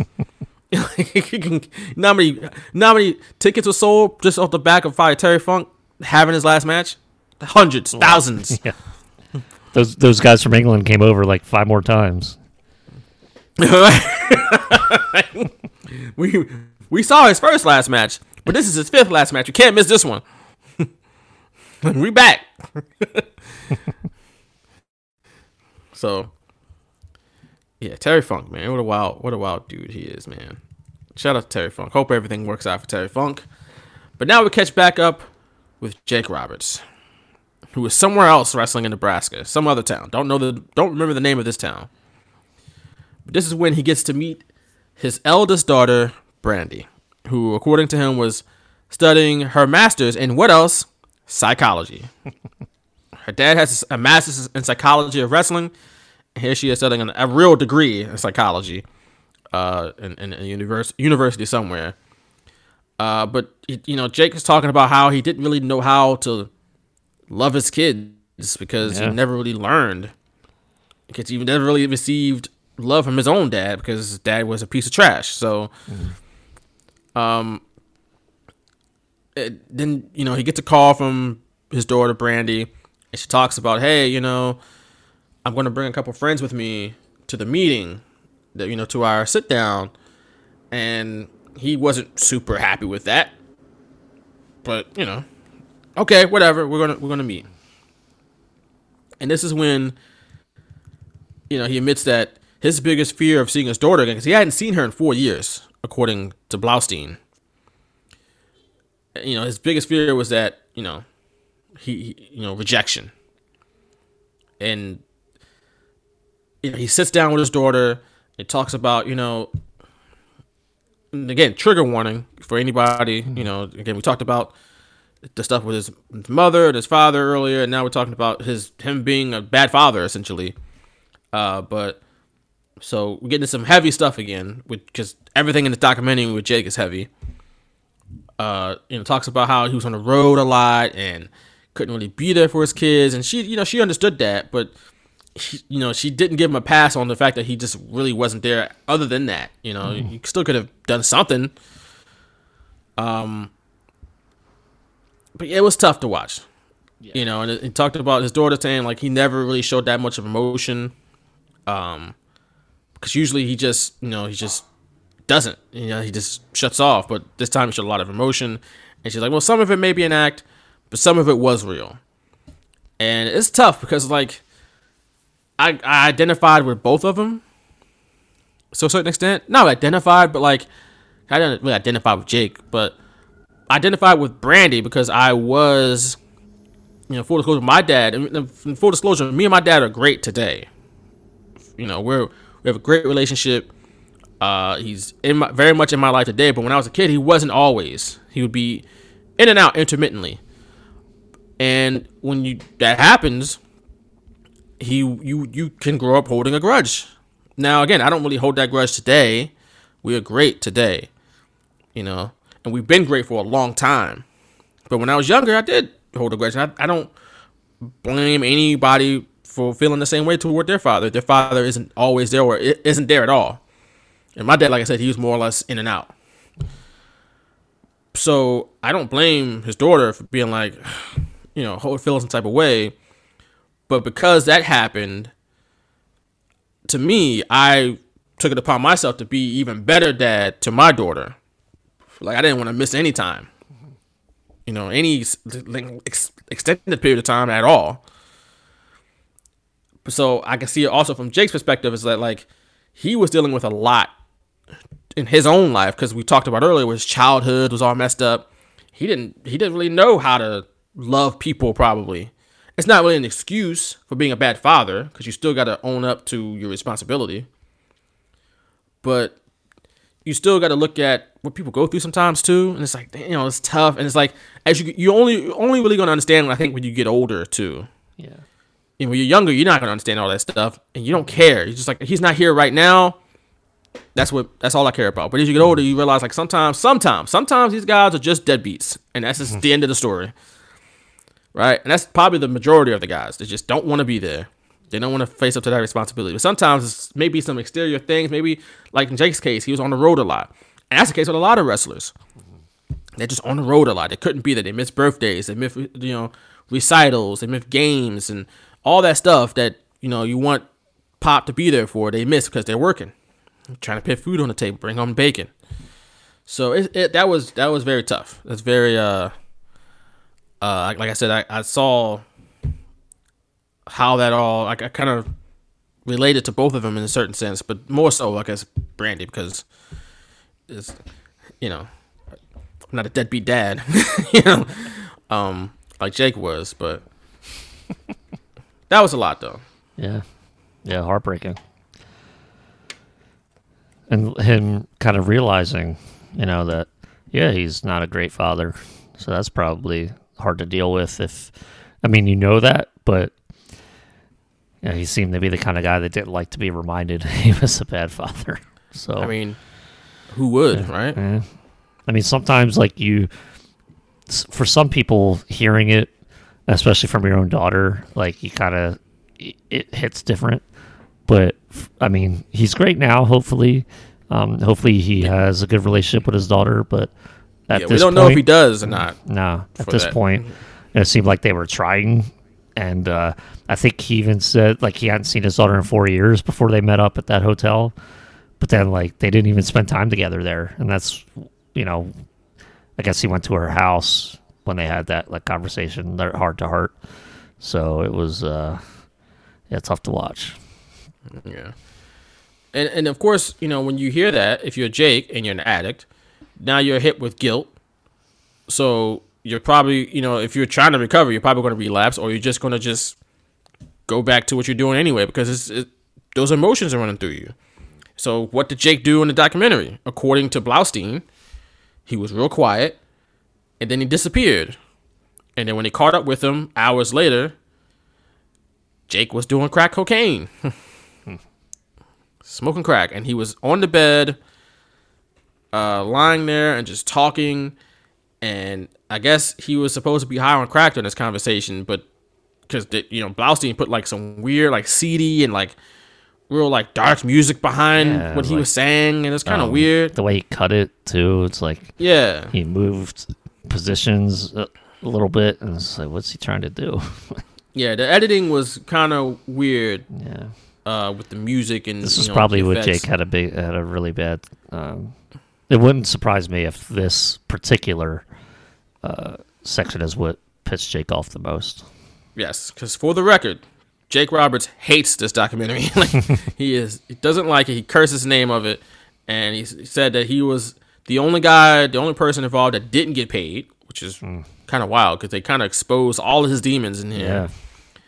Um, but again, if you want to watch uh, a piece of content that Jake does approve of, because it's his namesake and it shows him in a more positive light, getting his life together, go check out that uh, Jake the Snake documentary that they did a couple years ago with, with the DDP and, and this people did from like 2016, something like that, 2015, something like that. It was a couple years ago, but um, you know, it shows how him getting into the Hall of Fame and going from like just pale and and and out of shape to back on his feet and doing well. So mm-hmm. go check that out if you are so inclined. But we're still talking about Beyond the Mat. And then we make the very awkward transition from Jake and his demons and family's trouble to the ultimate family man and Mick Foley, who was bringing his kids and his beautiful family to Anaheim to the 1999 Royal Rumble. So you know they probably got, got to go to Disney World or Disneyland, I should say, in California, and was, you know Mick. We go from like I said, Jake, who's a deadbeat dad, to Mick, who's just the ultimate family man, kids and beautiful wife, who's just just ridiculously good looking. and like, how did Mick Foley get this woman? good for Mick Foley, man. She's just wildly attractive, and his family and all that, and it's great. And we see him at the Rumble, and we see him and The Rock going over the match, and they're talking, and they're going through different spots and whatnot. And he even got a quick little sit down with The Rock, and he's talking about hopefully he gets a lot of heat that night, you know, because I'm going to do some dastardly things. And then, you know, we're backstage, and Mick is talking to his son Dewey. He's like, hey, you know, The Rock is my friend, right? Like, he's not going to do anything to actually hurt me. Don't worry about it. The Rock is going to take care of me. And it's like, that's not what happened in, in hindsight. But hey, you know, it, it, that's what they thought going in, at least, you know. But Yeah. things got a little out of hand at the Royal Rumble, That's as we all know. It's a little bit. But then we see this is a very candid moment, again, that you don't usually see, especially from WWF, that you didn't usually see back then, and you especially didn't see from like an outside source, was that you see The Rock and Shane McMahon just hanging out with Mick Foley's kids. So just hanging out. Oh, what ride did you get on at Disney World? oh, yeah, that was cool. Yeah, yeah. And then you see Steve Austin walk up. like, not in a black t shirt and shorts, but like in a tank top and like sweatpants. Like, hey, how you doing? Oh, yeah, yeah, how you doing? Did I see you again? You know, he shakes uh, Mick Foley's wife's hand and stuff like that and says hello. And and it's like, oh, and this, Mick asked Steve Austin, how you feeling? It's like, oh, I'm not feeling too good, but, you know, we'll get to it. Yeah, that was so random, and was like, oh, well, he's honest. You know, he his neck was probably killing him at that point because less than a year later he'd have that surgery, but he's probably feeling all those effects at this point. Yeah, after Rikishi ran him over with the car, right? That's what. Yeah. That's why, right? Yeah. That that's the reason why he left TV, right? Yep. Not because he had a, a lingering neck injury for a long time. Nope. The car. Yeah. It's very real. Yeah. But what this was a very real and candid moment. Is this was some Yeah. like said unprecedented stuff. You got The Rock and Steve Austin just chumming it up, you know, and Mick Foley and and The Rock and Shane McMahon. It's like just hanging out, which is obviously what they're gonna do because they're human beings and they, you know, they hey kids, how you doing? Give them high fives and stuff like that, and you hang out with the kids a little bit. But uh, when you're a wrestling fan, you're like, huh? Like, what? Yeah. Yeah. especially a young wrestling fan too. You know, I was only like ten or twelve when I saw this movie for the first time. Yeah, I remember. Like, I obviously there were the in the internet age of like, oh, you know, Mick is pissed at The Rock for what happened at the, during the match. So, you know, there were all those rumors were flying around, people just writing whatever. And fast forward a year or two after, when I'm watching this VHS and seeing them before the match and after the match, it's just kind of like, hmm. whoa. And Yeah. you know what? I think I I I don't remember if they showed The Rock in the ep- in the one that I watched because the director's cut might have had The Rock coming to mankind after the match, but I don't mm. th- I don't think this one did. So no, I, didn't see that, but I do. that. I might have seen that in a director's. I might have seen the director's cut in the past, and I do kind of vaguely remember seeing that because I I didn't see it in the cut I watched for this episode. But I do kind of vaguely remember The Rock coming up to Mick and be like, "Hey, you good? Like everything's all right." which is so weird. Why didn't they include that in the regular like Got to film? I guess cutting cutting down for time, man. Things get cut. just that the like what was it like less than a minute? Like come on, I'm just hey, I don't know. They look good. Not my Barry? fault. What's Barry doing over there? What shop is he running? sloppy shop? What you doing? sloppy shop.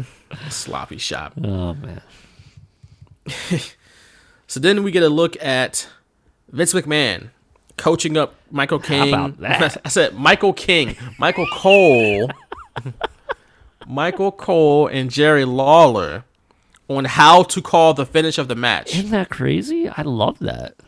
That is crazy. because he kind of he he left it open to interpretation. That you know, obviously they're being fed lines a as it's happening, but you see that and you're, you know, he's like "Hey, Lawler, you come up with an explanation. it's like oh, like Right. okay, Because and he said, Cole, you're not a wrestler, so you don't know what's happening. You've never seen this before. And he literally said that, which is smart. Yeah. Cole is just an announcer. He doesn't know. But Lawler is a wrestler. He's been in these situations before. He should have an explanation. That's why he's there. He's an analyst. you know, that's what analysts do. They analyze. So that made more sense to me. That made a lot of sense to me. But also, sitting next to, to Vince was Stephanie. yeah. Just hanging out. Probably eavesdropping on like conversations with those headphones. I mean, she had the one headset, the one ear pulled back just to listen to what they were saying. So I'm sure she was eavesdropping. she's probably definitely uh, learning the business at this point. Because she would Oh, yeah, she yeah. would come on to be a character uh, in a few months. After Yeah, this. when the Undertaker kidnaps her. what a wild thing to say. it is crazy. Yeah, she she made her debut when the Undertaker kidnapped her and tried to make uh, you know get her into his cult. You know, that's wrestling for you, boy. And then Steve Austin, the good guy, has to save her. Yeah. Vince McMahon's mortal enemy has to save her. Remember when Undertaker burnt the teddy bear, set the teddy bear a- aflame in front of Vince McMahon? He's all crying, "Oh my God, it's Stephanie's teddy bear!" What a time! What a Oh, time! man. The story. Hey, they make then we get movies, a- man. another They're making movies. They make they make movies, pal. Gulp, big gulp of water actor. but then we get the, a glimpse of The Rock as he's kind of running through his promo a little bit. And he's kind of gives a, little- like a little like outline of his promo to somebody, and like, "Yep, there you go." And then then he actually cut it, and it's like then he adds some extra stank on that, and you know, it's a little seasoning on that, and it's like, damn, that's good. like, like he just, he had a little idea, and then he just turned it up, turned it up, and it's like, that's it. Mm-hmm. You know that he got it. And then we get Terry Taylor giving Mick Foley some last minute instruction of something I don't know. But then we watch the actual match, but we don't watch the full match. We've watched that already. You know, you can go back to the archives and you know see our reaction to the the main the, not the main event, but the the I Quit match between Mick Foley and The Rock at the 1999 Royal Rumble, where Mick Foley indeed took what ten at least unprotected shots chairs to the head. Uh, with again unprotected, he had his hands handcuffed behind his back, and The Rock is just hitting homers over his head with these steel chairs. So it's tough to watch just as a fan, but then it's even tougher to watch when you watch Beyond the Mat because you're watching it from the viewpoint of his family, where his wife is crying in the front row. Yeah. You know, and his kids, she's in the meantime, she's covering her kids' eyes and trying to shield them from, you know, seeing her dad, their dad, get the hell beat out of him, get pummeled by the Rock here. And then it's weird because they splice in footage of him like spending quality time with his Yeah. family, and like Stand by me playing in the background. yeah, Come on. you know. But I can stand by me, like you know, stand by me while I get the hell knocked out of me Yeah, by the. Rock here. Please stand by me, and yeah, they, they have obviously, but uh, but they're all crying and it's tough. And then you cut to Jim Ross, who's actually feeding Cole and Lawler lines. So that's interesting. I'm sure Vince McMahon probably did that at some point during that night, but then Jim mm-hmm. Ross took over before the Royal Rumble because Vince had to get ready for the Royal Rumble. Because I'm I'm certain whenever Cole said "What a maneuver," that came straight from Vince McMahon's mouth. Like that did not come from Jim Ross's mouth. That's not. Or maybe it was like a rib by JR. maybe, but oh, here they come. Yeah, they're coming to get me. But then, you know, we see what happens. The Rock, I mean, hits Mick Foley over the head like 12 times with this chair. It was at least 10 that I counted. And now we're backstage with Mankind, Mick Foley. And everybody's surrounding him, trying to, you know, wipe him off, get the, you know, trying to clean him up a little bit. And his kids are there and they're crying. And everybody's, oh, he's okay. He's okay. He's all right. Just a boo boo. Just a boo boo. It's all it is. Just a big boo boo.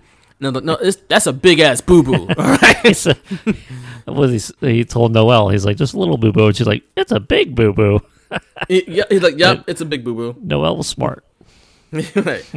He's telling them like, "Oh, I'm fine. Don't worry about me." Meanwhile, he's a bloody mess. like, looks like bloody murder. It's got to be Face- so confusing. Like, okay, he's talking and he's walking, but he looks like, you know, Right.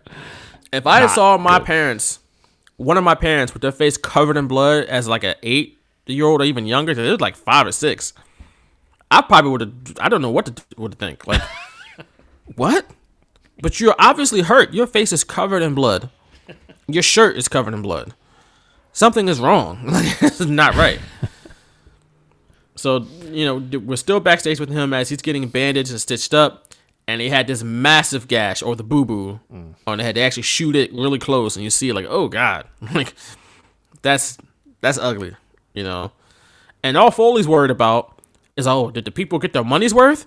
It's like, bruh, that's not the priority right now. Mm. Like, do you have a brain left in your skull? That's what we're worried about. Like, mm.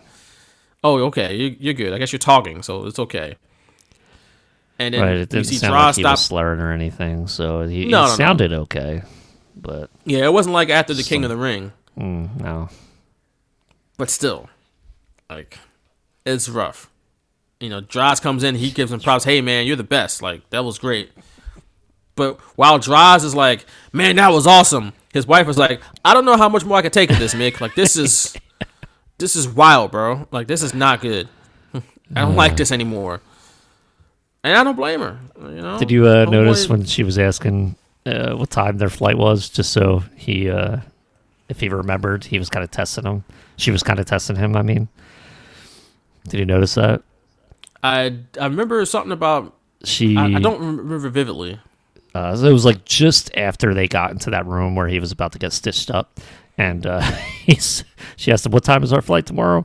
And he responds, "It's it's the right time." And I think someone behind her is like, "Oh, do you want a charter flight?" She thought like, I guess she was requesting something else, and Colette turns around and she's like, "No, I'm just testing his mind, making sure he's okay." that was right before I mean, the hey. Droz came in. Uh, She's probably done that multiple times. Oh, probably. It, that was a great peek behind that where um, I noticed that right away as soon as she was like, "Oh no, I'm just testing his mind." I was like, "She knows. Like she's been around. she knows." Right. So she But probably, that she probably person- she probably does that at home too. Right. But also that person was ready to get them a charter flight. Like, like y'all want you, you want a charter? Huh? Yeah, Huh? exactly. Yeah, you Yeah. ready? No, no, we're good. Just don't fuel up the don't fuel up the jet just yet. Right. so then we move on to Foley dropping by Vince's office as he's also getting bandaged up. After the Royal Rumble with, you know, Steve Austin, he got busted open at some point. But they both was like in agreement in that the match was great. Like they thought it was just a competition, you know, and it- it- it- no one should really be offended. And, and Vince said like, "Oh yeah, it's, it's show business." It's like Yeah, okay, it was almost and like then- he was prevent like preemptively trying to defend himself. Almost that's what it felt like to me. What Mick was doing. Mm-hmm. Yep. Like it was kind of crazy to see that. Yep. And then so yeah, he was like you said, he's very defensive. It's like yeah, if anybody's offended by it, I don't know. Uh-huh. But then Blaustein takes the footage of his kids watching the match to his house, and they sit down and watch it, and that's when he's like, oh, Yeah. yikes, that's tough. And he literally said like, I don't feel like such a good dad anymore. Mm-hmm. or just like yeah, Foley felt. I mean, it's all right to feel guilty that you put your kids through that. They saw you get your brains beat in uh like that. Um but yeah, that was, you know, it was I guess it was a little bit of a wake up call for for Mick Foley. Um that he needed to slow it down a little bit. And he Yeah, would. yeah, and I wonder if that made all the difference that year, where he was like, "All right, I finally mean- got a, you know, in 2000, I have to." Uh, this clearly wasn't like February '99 or whatever, but so it'd be another year or so. But Yeah, at least he still did him seeing street- that. It, He still did oh, a street fight and a hell in a cell match Yeah. after this. So, and I I did uh, note that, and I feel like maybe it was after this where WWF he maybe he went to them and he's like, "Listen, I will do these bumps for you, but you have to protect me and you have to do everything necessary to." And I feel like he didn't take such big bumps after that anymore. That Hell in a Cell match, he the the ring was built so he could fall through it. You know, that's Right. something that's a difference that you know wasn't there before, And- and maybe and they, obviously they wanted to recreate the spot where he Yeah. went through the ring in '98. yeah. So I'm wondering if you know that made all the difference in the world. Barry going to Mick's house, showing him that tape, whereas when we ha- have had Mick go through the ring a little bit in that Hell in a Cell match against Triple H, or would it have just been you know the same thing he did with the Undertaker when he went through the cell? Like I I, I Hmm. Wonder about that a little bit. At least you know, in '98 when he went through the the cell in '98, that wasn't planned. So that ring was not gonna have any give to it. Where they could plan it in 2000, and it's like, all right, well, we're gonna have this thing padded and good, like so you're not dead or nearly dead after. so, But at least you, Yeah. they even gave him the give. You know, they could have just made it not do that. And I don't know. I just feel like he wanted to be protected, and they protected him until he was ready to walk away completely. And maybe this footage made all the difference in the world, or maybe I'm just looking too much into it. That's a possibility too. I mean, I'm sure this, this had a this had a part. Uh, How big of a part? I don't know, but I would like I would assume this had a part. I think Mick Foley is a very he, he comes off as a very reflective and introspective person who will admit when he makes a mistake and is like when he when his eyes is open to something, he's he's open minded enough to be like, you know what, I'm going to change it. And yeah, he, he had another year left of, of of like a full time run, but like you said, he didn't really do the big crazy stuff anymore. But he did do the street fight with Triple H, where he didn't really take any big bumps, nothing like that. So at least off like a ladder or a It's, like, cell. it's easy anything like just to cut yourself open on the forehead and bleed. You know, that's the easy Right. part, really. But then he did the cell match, uh, you know, the next month, and he went through the cell, but fell, you know, looked quite comfortably in, Yeah. in the ring instead of bouncing off of it and, you know, being damn near dead afterward. But so yeah, I, I'd imagine it played some type of part in it. But um, moving on from that, you know, Mick, you know, is playing with his kids again, back to the, being the great family man that he is. Meanwhile, Blaustein is wrapping up things by giving an update on certain people, such as Mike Modest and Tony Jones, who, like, like I said earlier, never quite got that call from WWE. But he did make Tony Jones, I should say, did make some sporadic appearances in WWE TV over the years. He mostly as a jobber, but but you know, it wasn't his only for, foray in, in with WWE. But he was still working at Visa, so again, that's a good. These by ninety nine standards, I don't know what the what it's like to work for Visa today, but back then that was a good job as far as I know. So Yeah, uh, give me your money. Modest, right? You know, people was probably going into credit card debt, spending their money. Visa, come on now, they're still making money. Come on now. and then you got Mike Modest. He's he didn't do the the funeral home anymore. Started delivering furniture. So there you go. And again, like I said, he started working in Japan and even worked for Noah and won a title in Noah. So good for Mike Modest. And Blaustein's conclusion at the end of this was that wrestlers were just like anyone else, except they're really, really different. Which is, I guess, is a good way of putting it, actually.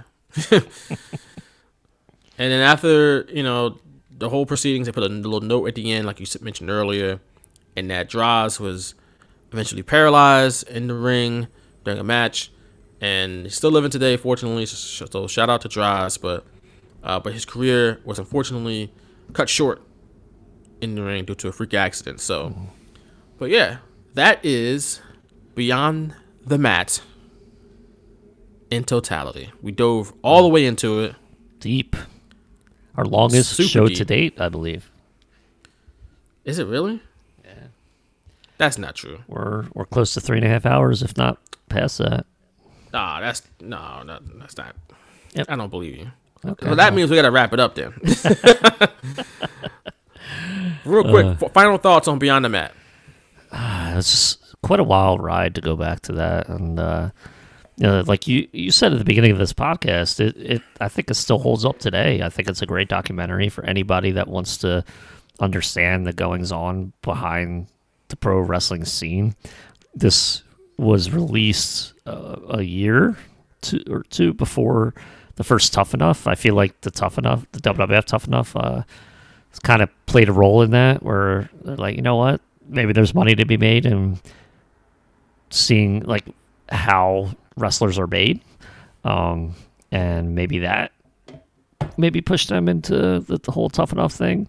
Uh maybe not. Who knows? Again maybe i'm reading too much into it but that's one of the first things i thought of. I was like well if this this i didn't see this until 2001 so tough enough was really the first i had like into first look into behind the scenes is the, the bumping and telling you know characters and stuff like that um so yeah i mean great documentary though top to bottom uh I still want to. Uh, I might have to look for that rock clip of him uh, showing up to Mick Foley's when he's getting like wrapped or something after the match. I, I want to see that again because I think uh, even Mick said he was a little pissed off at him at the time, but he realized that you know what they just did. You know, this the movie they just made uh, was was great, and the story that was told was great. So yeah, just like uh, crazy, absolutely crazy.